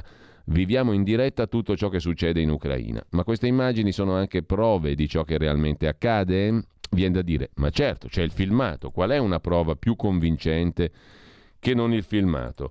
Un bravo regista bolognese, Paolo Muran, mi ha fatto però presente che nel film The Revenant del 2015 c'è una scena in cui Leonardo DiCaprio viene sbranato da un orso ed è di un realismo pazzesco. Nulla fa dubitare che sia tutto vero, se non il fatto che quella persona è sicuramente DiCaprio, il quale è ancora vivo. Insomma, solo la consapevolezza che è un film ci assicura che quel che vediamo nella realtà non è successo. Continua Muran, quella scena è stata girata in digitale, col digitale puoi fare ogni cosa. Quando ho visto dall'Ucraina il video di un carro armato che schiacciava un'automobile, ho pensato subito a un montaggio digitale. Tanto più che veniva affermato che l'automobilista ne era uscito indenne, cosa impossibile. La verità è che mai come oggi le immagini possono essere manipolate. Tutto questo non per dar fiato, scrive Brambilla, alla commissione dubbio e precauzione nella quale milita qualcuno che sostiene la tesi di una fiction ucraina gabellata per guerra. Non c'è dubbio che la guerra ci sia e al di là delle esagerazioni della propaganda di Zelensky, i russi stanno facendo massacri. Se così non fosse non avremmo milioni di profughi, ma Cosa sono i profughi se non testimoni, esseri umani? L'ho pensato riguardando i video girati dal bravissimo Salvatore Garzillo che scrive per noi dall'Ucraina. I video possono anche essere manipolati, ma lui è là, ha visto quanto succede, lo può testimoniare. Il punto finale, sottolinea il direttore del quotidiano nazionale, nell'era del culto del dio tecnologia resta determinante la presenza umana per conoscere la verità. Carne, ossa e cervello e cuore che vedono e raccontano con buona pace di chi sostiene che grazie all'intelligenza artificiale si potrà fare a meno dei giornalisti, visto che basterà inserire le informazioni in una macchina che produrrà il servizio. Chi poi le raccoglierà le informazioni da inserire non si sa.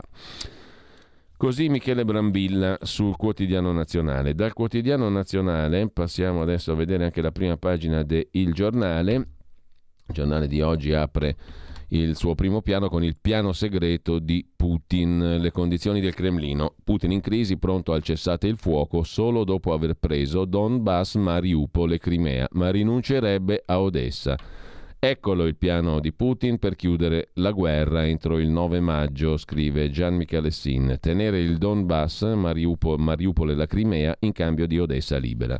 Sulle sanzioni al gas russo, intanto Zelensky incalza l'Europa e Draghi punta sull'Africa. E poi c'è in primo piano sul giornale la storica sentenza del TAR, ne abbiamo parlato prima, non è ripresa da granché di giornali, ma il giornale la mette in prima pagina. Straniero via dall'Italia se regola se viola, chiedo scusa, le regole civili. È legittimo che la questura non rinnovi il permesso di soggiorno a un immigrato, imponendo il ritorno in patria con la famiglia, moglie e figli minorenni, anche se è residente da oltre un decennio e occupato regolarmente, però non ha interiorizzato le regole essenziali del vivere civile, quindi a casa sua.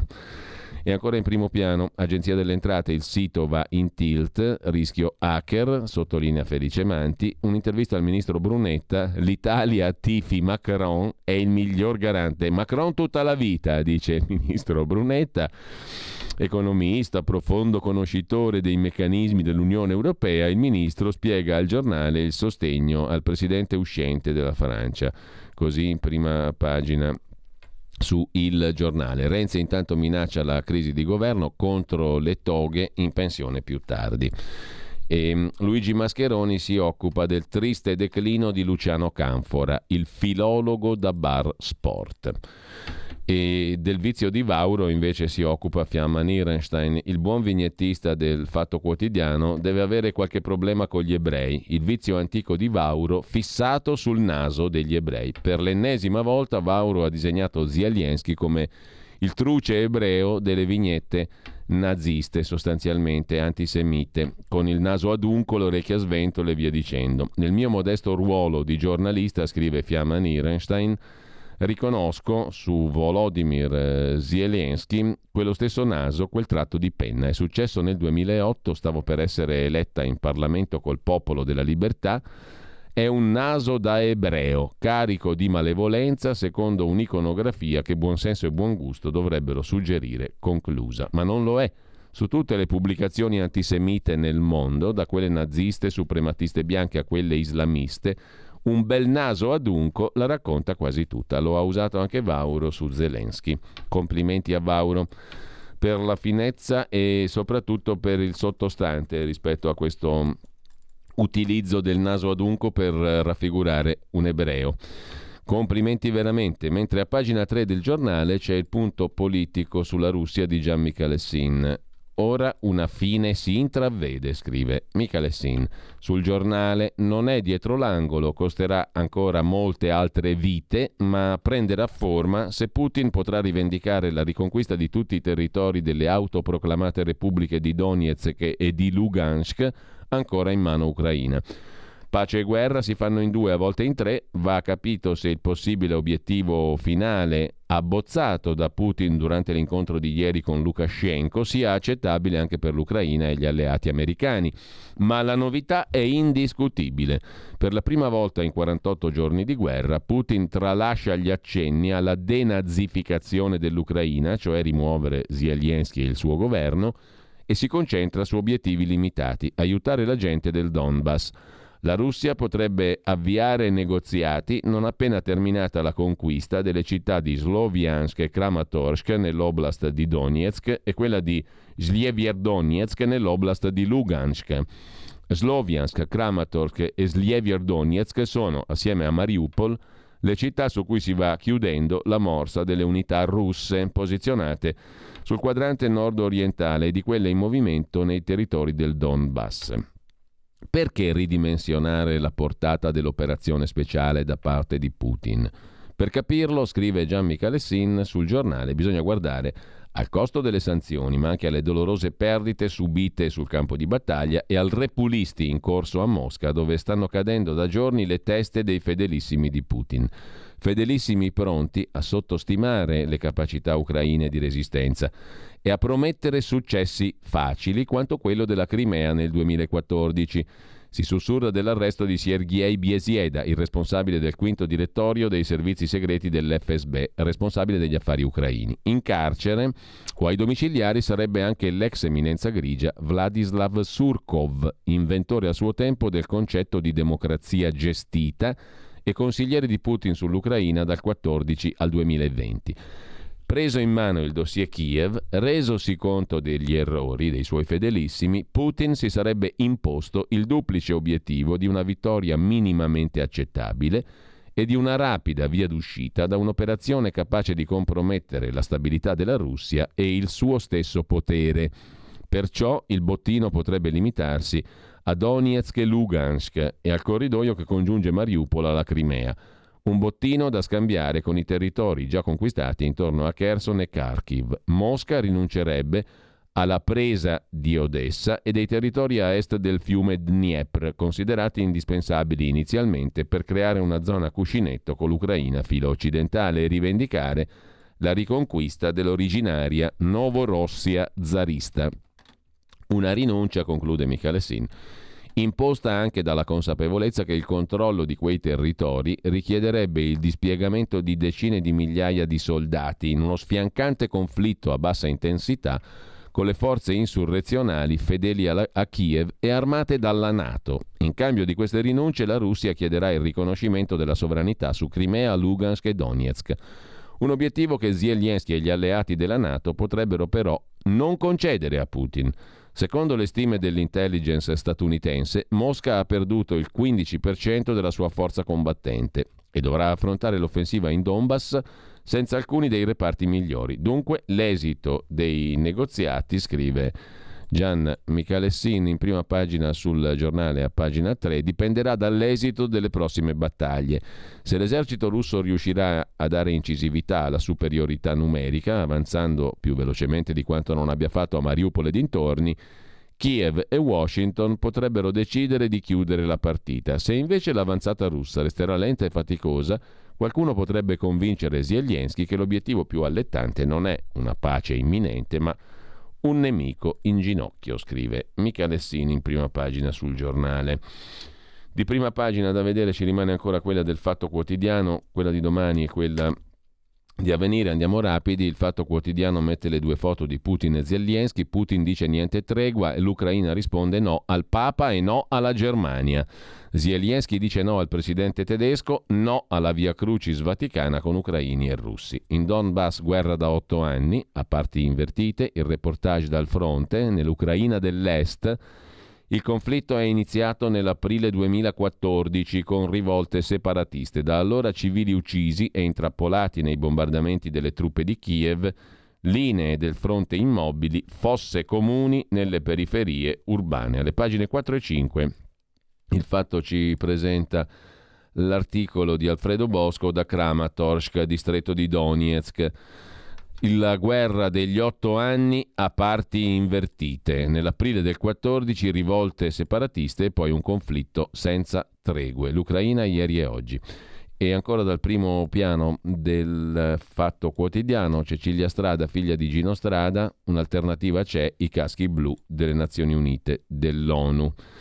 E nel frattempo messi al bando gli amici di Carlo De Benedetti, gli oligarchi russi in Italia, se ne occupa il Fatto Quotidiano a pagina 6, in Sardegna, bando agli oligarchi amici di Berlusconi e di Carlo De Benedetti. Infine, Banalisi logica, il pezzo di Marco Travaglio, la prima vittima della guerra è la verità, la seconda è la logica.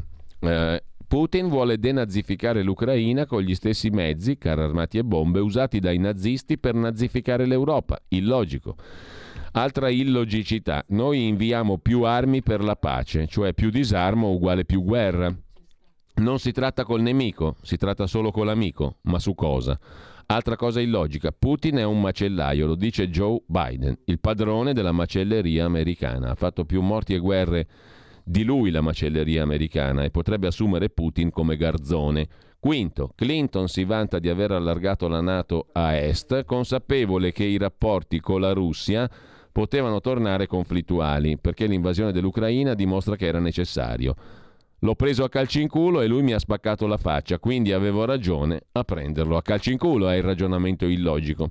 Sesto, la Nato è un'alleanza difensiva, infatti ha aggredito mezzo mondo, e difende i valori democratici, infatti ha tra i soci Erdogan e ha appena fomentato un golpettino in Pakistan per cacciare il premier sgradito. Settimo, Zelensky intima all'Unione Europea di rinunciare al gas russo, mentre lui continua a comprarlo e a incassare 1,4 miliardi all'anno da Putin per i diritti di transito. Così Marco Travaglio. Velocissimi, andiamo a vedere anche la prima pagina del domani di Carlo De Benedetti. Apertura dedicata con l'articolo principale di Stefano Feltri, il direttore, a Putin che scommette sull'inflazione, campo di battaglia finanziario, per logorare Europa e Stati Uniti. Putin conta sul fatto che le economie dell'Occidente non reggeranno all'aumento dei prezzi, mentre l'Ucraina chiede urgente aiuto finanziario, ma anche la Russia è a costante rischio di default sul debito. Infine, vediamo Avvenire mm, che apre la sua prima pagina, adesso ci arriviamo un attimo solo Avvenire, dicevo, il quotidiano di ispirazione cattolica apre la sua prima pagina con la, realtà ribaltata di Putin, il presidente russo che ha detto è una tragedia ma siamo costretti a intervenire, sono falsi i massacri a Bucia. E poi Marco Tarquinio sbigottito per la questione della via Crucis tra ucraini e russi, le autorità ucraine hanno detto no. Sì invece, insieme al figlio crocifisso, scrive il direttore di avvenire. E adesso facciamo una piccola pausa e poi entriamo nel qui Parlamento. Seconda pausa musicale di giornata con Del Porter, cantante statunitense, nasce oggi il 13 aprile del 1902 a Newburgh, Oregon, Stati Uniti, Down in the Jungle Town.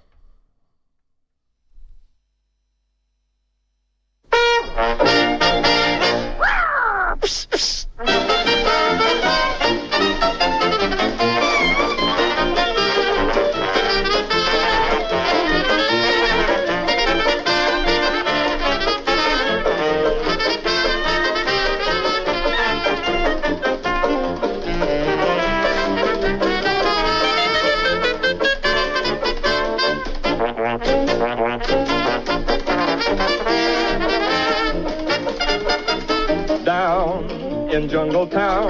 A honeymoon is coming soon. There will be a serenade to a pretty monkey maid. And soon a big baboon comes out to spoon beneath the moon. Oh, she'll be true to Monkey Doodle Doo way down in Jungle Town.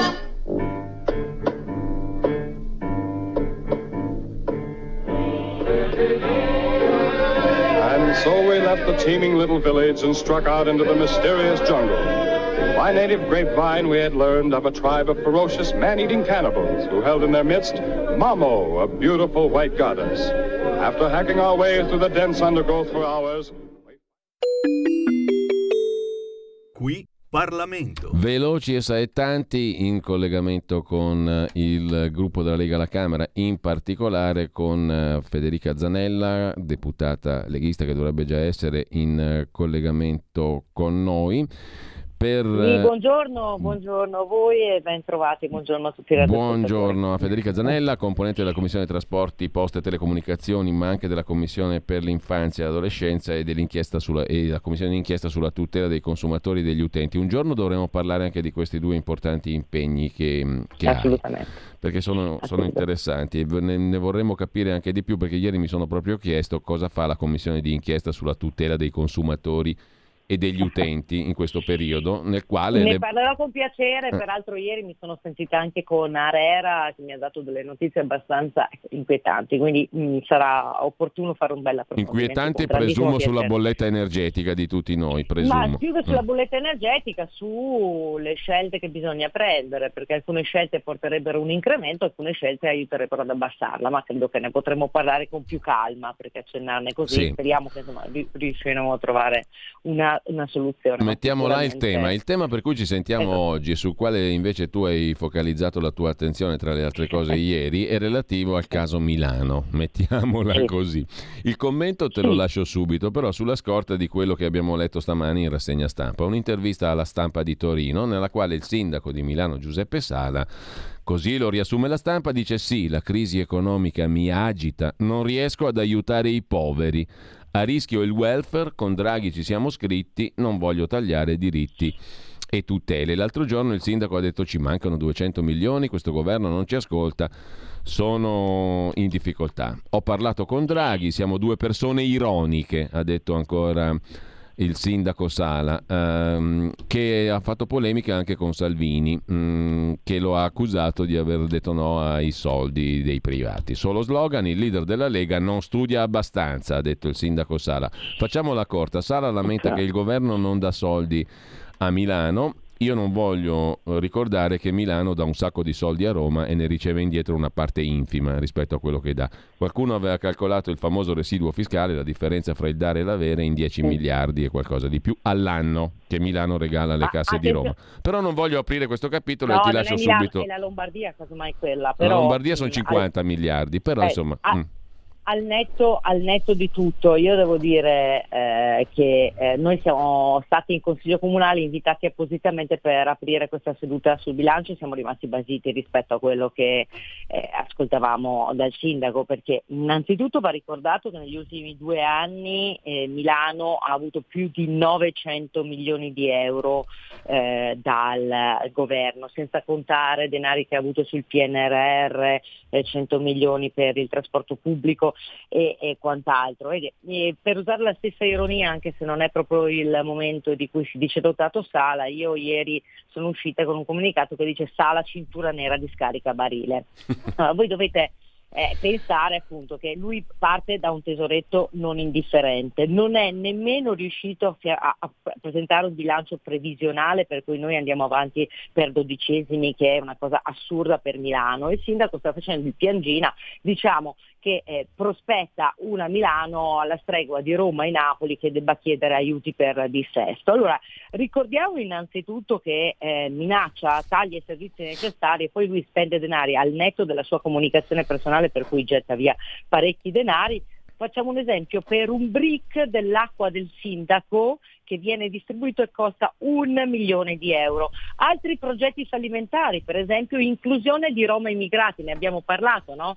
eh, di quanto ha fruttato eh, l'inclusione per questi 3 milioni di euro anche quest'anno che come eh, sappiamo purtroppo non è andata a buon fine, spende milioni di euro in piste ciclabili. Insomma eh, questo signor sindaco Sala che tra l'altro guida una città che ha, che, che, che ha la maggiore addizionale IRPES, quindi i cittadini sono già molto tassati, pagano eh, con multe, autovelox, area C, area B che vengono travestite eh, per eh, fini green, ma in realtà fanno incassare al Comune di Milano parecchi denari. Quindi questo super manager ci dice che non sa gestire i denari. Ora, perfetto, noi lo abbiamo detto, lo ha detto anche Morelli ieri, bene, ci attiveremo anche con i ministri PD perché noi ricordiamo, insomma, Sala si lamenta da un po' di tempo, eh, gli ultimi governi eh, hanno visto il suo partito eh, all'interno nella maggioranza, però mh, si è eh, appunto dimenticato che sono stati dati più di 100 milioni anche qui per progetti di riqualificazione dell'edilizia residenziale, 730 milioni in generale per il potenziamento del trasporto rapido di massa e eh, eh, appunto il riferimento a cui faceva eh, di cui parlava Salvini, sono un miliardo e 200 milioni di investimenti privati per una riqualificazione dell'area di San Siro. Ora non vorrei aprire l'ampia pagina dello stadio di San Siro, ma da tre anni il sindaco dà solo ni, cioè non dà un sì o un no per iniziare questa grande ricostruzione, riqualificazione di progetto di San Siro, oppure appunto addirittura è arrivato a dire che eh, Milan e Inter possono serenamente traslocare a Sesto San Giovanni. Perché ne ha parlato Salvini? Perché questo porterebbe un miliardo e due nelle casse del comune per riqualificare una zona importante. Ora, che Sala Singa eh, di non capire che cosa dice Salvini è un conto, che eh, minacci il governo di togliere welfare perché lui non sa gestire i conti pubblici con eh, centinaia di milioni che ha ricevuto dal governo, lo riteniamo scandaloso, grave e dovrebbe imparare a far di conti questo super manager che evidentemente non è così super. Bene, era solo un focus, avremo modo di riprendere il tema perché è interessante, Milano è una città che si presta a molte analisi e che hanno una valenza anche più generale che non la sola città di Milano e la metropoli. Comunque io ringrazio Federica Zanella per questo piccolo focus, avremo modo di risentirci, grazie davvero. Quando volete, una buona giornata a tutti. Allora, abbiamo adesso un'altra pausa musicale, Bud meets Bob. Uh, al sassofono Bud Freeman nasce il 13 aprile, oggi, 1906, a Chicago, Illinois, Stati Uniti, uno dei sassofonisti jazz più influenti dell'epoca delle cosiddette big band. E poi showdown con il deputato della Lega Antonio Zennaro e i suoi ospiti. Qui Parlamento. Avete ascoltato la rassegna stampa.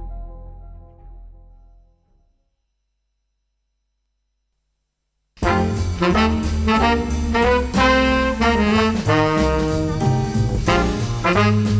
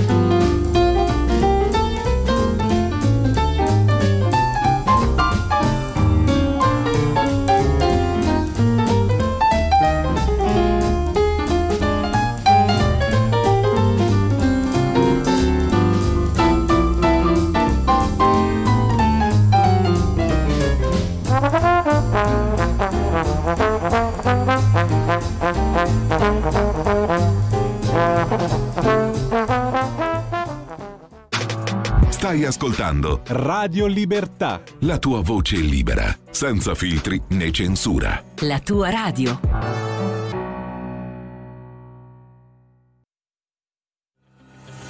Va ora in onda Showdown le nuove sfide.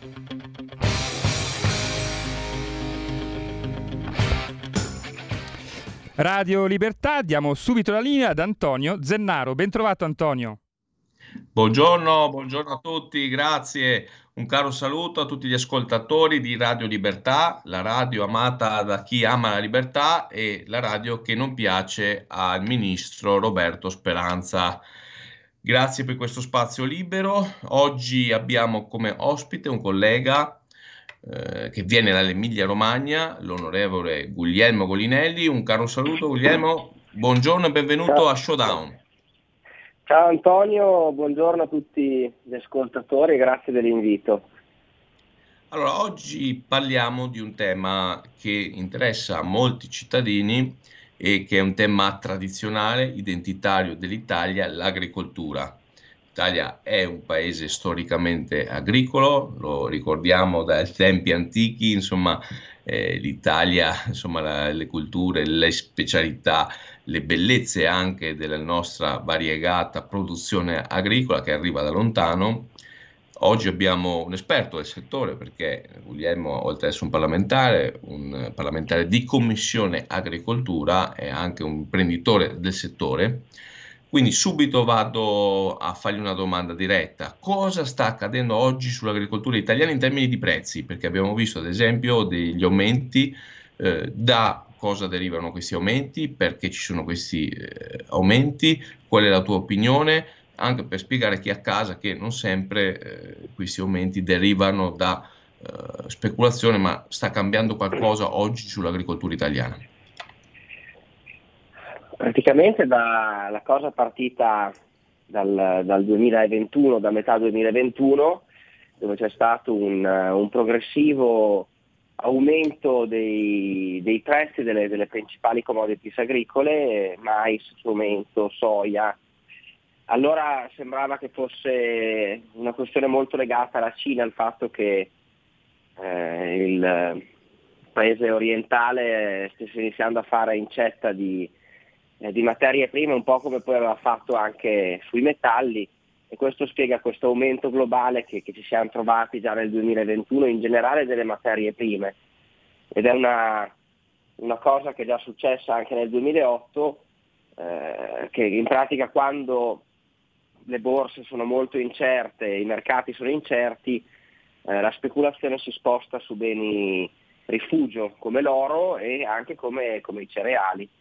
E questa diciamo è la, è la base che, che, che, è avvenuta nel, nel, nel 2021.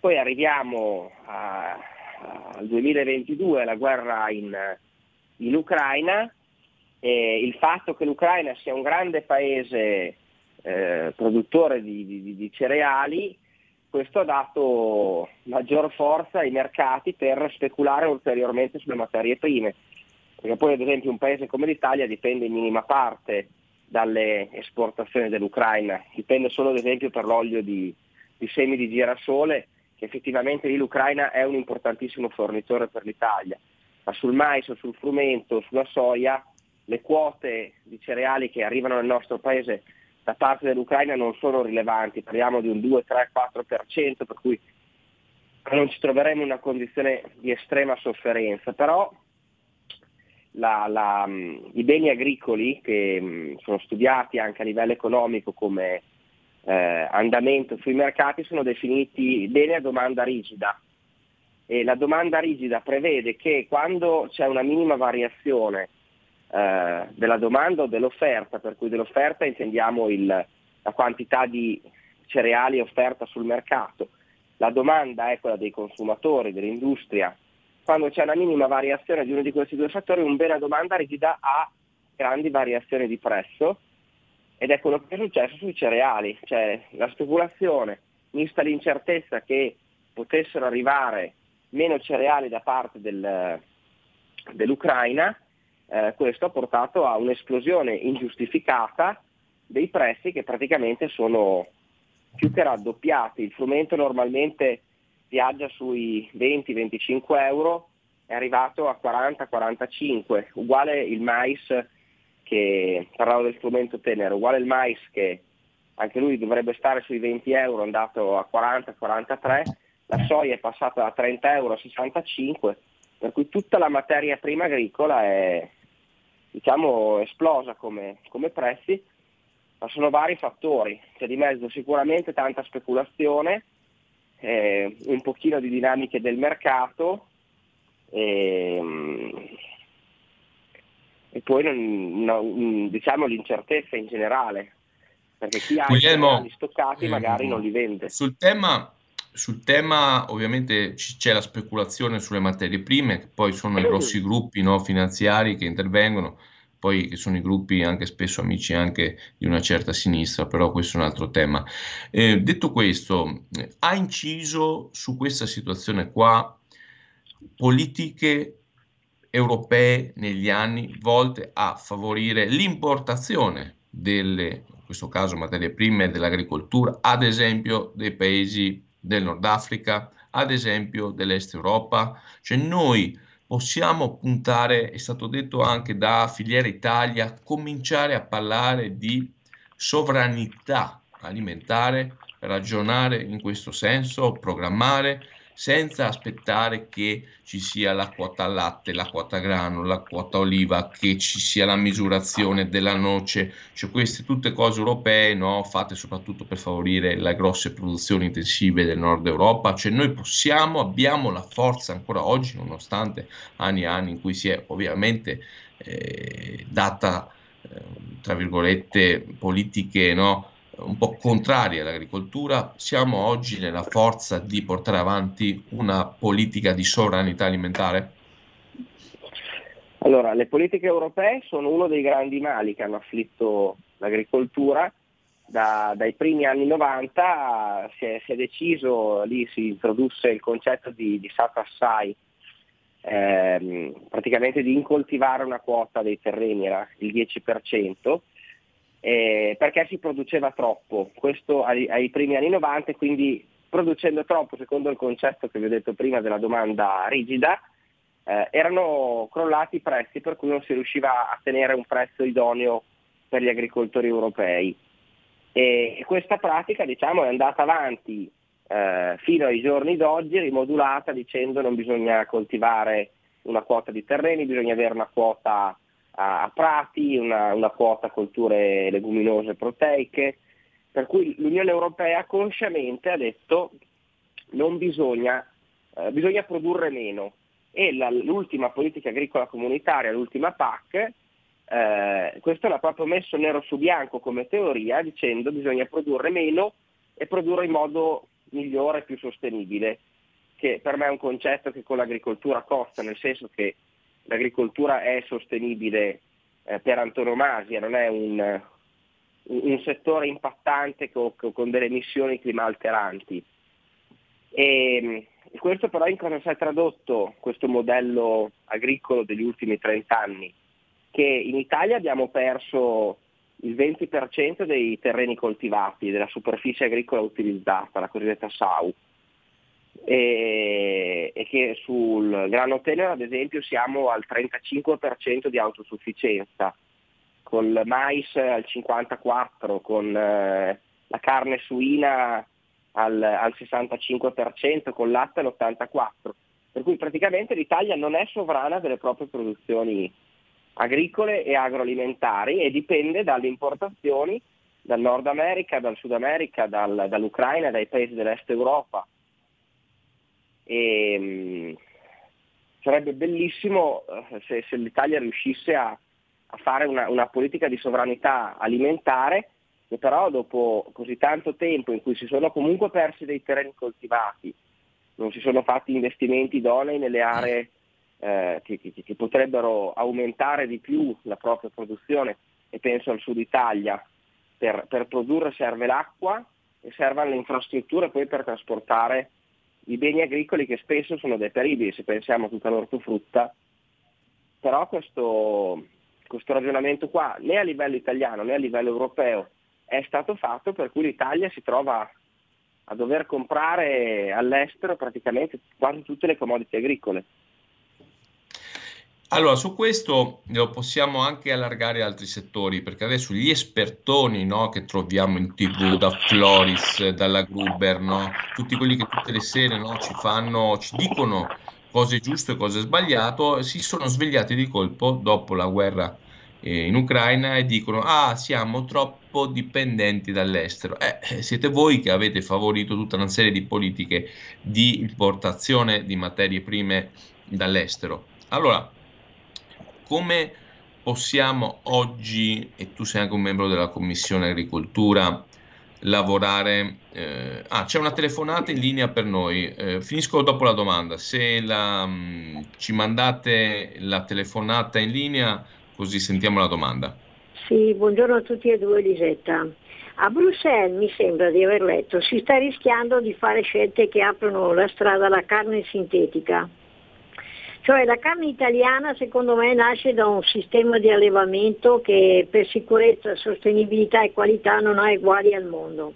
Le nuove scelte invece dell'UE rischiano di aprire le porte all'importazione di carne da paesi terzi che, che, spesso garantiscono minore standard di sicurezza alimentare e maggiori impatti ambientali di quelli europei.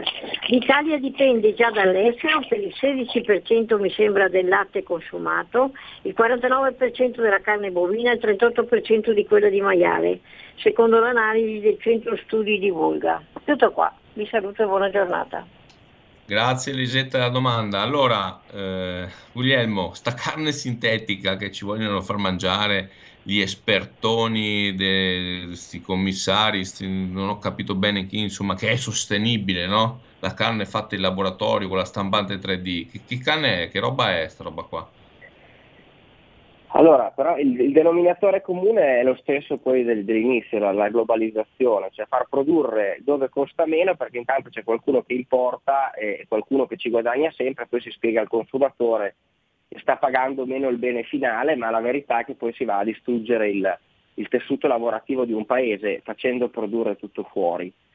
La carne sintetica fa parte di, di, di una produzione diciamo, in mano alle multinazionali che così dicendo dicono non c'è la, la, la sofferenza animale, non c'è eh, l'impatto animale della carne, è, è, in verità è costosissima oggi, per cui non avrebbe neanche ragione di stare sul mercato, ma è un modo per eh, diciamo, distruggere un, un qualcosa che è identitario, perché in generale dietro la carne, dietro i prodotti agroalimentari c'è una, una tradizione, pensiamo in Italia a cosa c'è dietro i salumi, che ogni provincia ha, una ricetta a sé stante. Ecco, quando si va su un prodotto come potrebbe essere la carne sintetica, di fatto si va a omologare tutto il mondo allo stesso prodotto. Qui secondo me il principio è un po', è un po anche questo. Ma eh, sicuramente tema della carne sintetica, ho visto che hanno autorizzato anche gli insetti, gli hamburger di insetti, non so che, tipo di insetti. Secondo me c'è anche un po' la volontà eh, di andare, come hai detto bene tu, colpire le identità territoriali, le identità storiche di regioni, comuni, comunità, colpire e uniformare il tutto per avere un grande mercato globale sul modello cinese, no? dove c'è questa mega struttura, questo comunismo 4.0 che poi no, eh, elimina un po' tutte le diversità. Eh, però devo, dobbiamo dire che anche come Lega noi stiamo eh, lavorando. Tu sei commissionario agricoltura, siete in contatto molto spesso anche con i nostri rappresentanti in Europa. Se, quindi mi ricollego alla domanda di prima, che battaglie come Lega sul tema agricoltura, sul tema difesa del mangiare italiano stiamo portando avanti? Beh, la, la, la politica agricola comunitaria ehm, è scaduta nel, nel, nel 2020 e nel 2021 è partita quella nuova. Poi, come avviene più o meno sempre, ci sono stati dei ritardi. Eh, doveva partire quest'anno, eh, ma è stata stoppata perché è del tutto evidente che non va incontro alle esigenze non solo italiane ma in generale europee dell'approvvigionamento dei beni agricoli. E questa politica agricola appoggiava sul cosiddetto Green New Deal eh, e su un concetto, su un altro programma che si chiama Farm to Fork, che praticamente era un, un, una riduzione della, in generale della chimica, ma della produzione di tutti i beni agricoli, cioè aumento delle superfici incolte a verde per la fissazione del carbonio, cioè tutti i concetti eh, green, come si dice adesso. E la nostra battaglia era stata quella per limitare gli effetti di, di, di, una politica agricola che, che, non pensava alla produzione quando invece c'è un mondo che ha fame e, e un paese come l'Italia che eh, non è autosufficiente praticamente su nessuna voce della, della, della bilancia commerciale delle materie prime agricole. La nostra battaglia oggi è stata quella, e per ora eh, questa parte è stata vinta, l'abbiamo fatta assieme agli assessori regionali, assieme ai nostri europarlamentari, è stata quella di sospendere l'entrata in vigore della PAC. Infatti, anziché partire quest'anno come era previsto, partirà nel 2023. E a questo punto, visto il quadro e, e visto che tutti secondo me si sono resi conto di quanto è importante produrre, sicuramente produrre bene non eh, inquinare, ecco, cioè avere rispetto per, per il pianeta, ma eh, peggio probabilmente di non avere riscaldamento, di non avere energia, c'è solo la fame. Ecco, e queste scelte rischiano di portare larghe fette della popolazione alla, alla fame. E, e, quindi la, la, nostra battaglia adesso è quella di, di, modificare questa politica agricola comunitaria e andare verso una politica che sia eh, a, a, tutela degli interessi nazionali. C'è l'altro tema, ad esempio, vediamo tanti questa voglia di fotovoltaico, no? Adesso tu sei un tecnico. Uh, questo io ho visto in Cina addirittura dei video in cui c'erano delle montagne, cioè delle colline, tutte piene di fotovoltaici, no? Ma quando io tengo il fotovoltaico, no? perché adesso dicono dobbiamo essere autonomi sotto il profilo energetico, poi qualcuno mi dovrà spiegare perché non abbiamo fatto nucleare, però eh, torniamo sul tema, cioè questa eh, moltiplicazione dei pannelli fotovoltaici nei terreni agricoli, perché se uno c'è un terreno no? che fa boccia, l'erba non è coltivato, ma andare a togliere quindi consumo di territorio, consumo di suolo, e metterci fotovoltaico per 10, 15, 20 anni, che distruzione tecnicamente fa di, quel suolo? È una scemenza quella di mettere i pannelli sui terreni. Eh, noi tra l'altro ci siamo trovati questa norma che eh, riguarda il Ministero della Transizione Ecologica e non il, il Ministero dell'Agricoltura, con quei eh, i cortocircuiti italiani. Sono due norme in pratica che riguardano il fotovoltaico. Eh, parco agrisolare, che sono i, i, pannelli sui tetti, e parco, agrovoltaico invece che sono i pannelli sui campi. E noi abbiamo inserito dei concetti in questa parte qua di pannelli sui campi, dove bisogna comunque garantire la produzione, cioè il pannello non può essere impiantato a terra e quindi sottrarre produzione, un tetto massimo del 10% della superficie agricola utilizzata, ma non è una cosa fatta bene, cioè i campi servono per produrre cibo, non per produrre energia elettrica. E invece la parte dei pannelli sui tetti, quindi il parco agrisolare, che questo compete al, al Ministero dell'Agricoltura, capisco che è una roba abbastanza complicata, ma in Italia se non, se non complichiamo qualcosa, se non complichiamo la vita agli imprenditori non siamo contenti. Certo. Quello invece poteva essere un'opportunità, nel senso che prima di mettere dei pannelli sui campi bisognava saturare i tetti e invece è uscito questo decreto che eh, a, diciamo, a un primo impatto sembra avere dei grossi limiti, nel senso che i pannelli possono essere messi per l'autoconsumo e non invece per produrre l'energia che il paese chiede. Si dice spesso che c'è bisogno di elettrificazione, di aumentare eh, la, le, le, le, varie fonti per produrre energia elettrica Ecco, quella poteva essere una, una soluzione, nel senso che a livello agricolo dei tetti disponibili ce ne sono tanti, ma questo decreto uscito sembra limitare al solo autoconsumo la, la, il numero di pannelli che si possono mettere sui tetti e quindi diciamo un pasticcio all'italiana. Eh, il pasticcio all'italiana lo vediamo su vari, ahimè, settori, su varie situazioni abbiamo una struttura burocratica che fondamentalmente è di sinistra, antimercato, anti-impresa e tra mille difficoltà non è che solo la politica può cambiare, si cambia dal comune, si cambia dalla provincia, si cambia dalla regione, si cambia poi al Parlamento, si cambia al governo, un percorso, no? Perché la sinistra su questo è stato bravo, una certa sinistra dei Salotti che si è infiltrata, no? Sulle burocrazie, poi quando c'è magari il decreto attuativo che non passa dalle Camere, ti infilano no? tutte queste regole, regoline, balzelli che vanno a complicare la vita di tutti i giorni. Guglielmo, secondo te questo tema del Nutri-Score, come lo vedi?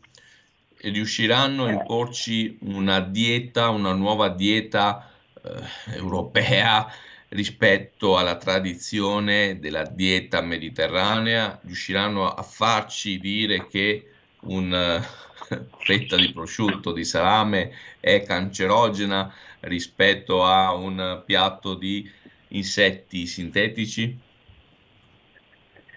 No, secondo me non, non, ce la faranno, però il, il principio dietro è quello, è quello, che avevo detto prima, poi sulla carne sintetica, cioè ci sono dietro delle multinazionali, la Nestlé ad esempio è una grandissima sponsor della, della car- del, del, del Nutri-Score, per cui di un, di un sistema che eh, va a penalizzare prodotti che sono fatti con, con materie eh, naturali, come ad esempio il parmigiano reggiano, il grana padano, eh, a discapito invece di, di, di, prodotti che hanno un sacco di, di, molecole sintetiche, tipo tutti gli zuccheri con l'aspartame, quindi a livello calorico hanno, hanno un basso impatto, però sono tutti fatti con, con prodotti sintetici.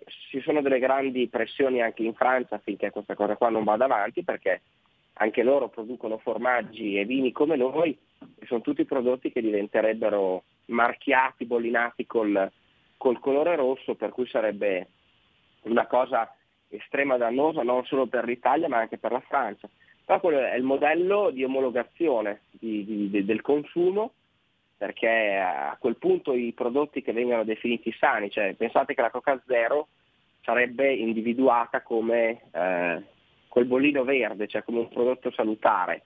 E il, l'olio d'oliva, il prosciutto di Parma, il, il grana padano andrebbero invece con eh, la, la, bollinatura rossa perché hanno anche del grasso eh, e quindi secondo qualcuno, secondo qualche intelligentone sono, sono dannosi, ma c'è un concetto dietro alla, in generale a qualsiasi dieta, in particolare dietro la dieta mediterranea, che è quello che eh, un prodotto fa bene o fa male a seconda della dose, cioè come sappiamo tutti un bicchiere di vino al giorno, un bicchiere di rosso addirittura si sostiene che faccia bene alla, alla circolazione, al sistema cardiocircolatorio, se mi bevo una bottiglia di vino eh, a, a, a, pranzo eh, mi faccio del male, per cui è la dose che fa il veleno, eh, però questo concetto qua in Europa non piace perché si vuole puntare a massacrare un'identità enogastronomica che abbiamo in particolare in Italia, ma anche in parte in Francia e in Spagna. E, e con questi sistemi qua, eh, figli delle multinazionali, omologare il, il consumo su tutti. Guglielmo, eh, sono contento che tu ci hai esposto no? il tema della sovranità alimentare, quanto siamo esposti sotto questo profilo, il tema della battaglia di questa entità sovranazionale rispetto al mangiare italiano, al bere italiano, che non significa solo eh, economia, ma significa anche storia, tradizione, cultura, identità, anche la forza molto spesso di, teri- di tanti territori italiani e questo si vuole sradicare per omologare il tutto. Quindi è una battaglia che noi portiamo avanti, che è anche una battaglia di identità, delle singole identità territoriali, che è difficile, sempre più difficile, perché comunque no, questi mondi della sinistra internazionale, che ormai non è più sinistra, ma è solo no, potere, sono molto difficili da contrastare. Io ti ringrazio per questo intervento e ti aspetto sicuramente in futuro in questo programma. Ringrazio Radio Libertà. Noi abbiamo esaurito il tempo. Se dalla redazione mi dicono che non ci sono altri sms, telefonate, contatti, io mi fermerei qui. Saluto il nostro ospite, l'onorevole Golinelli, e ci vediamo la prossima settimana con un nuovo ospite, sempre su Radio Libertà, la radio delle persone libere. Grazie Antonio, ciao a tutti. Avete ascoltato Showdown, le nuove sfide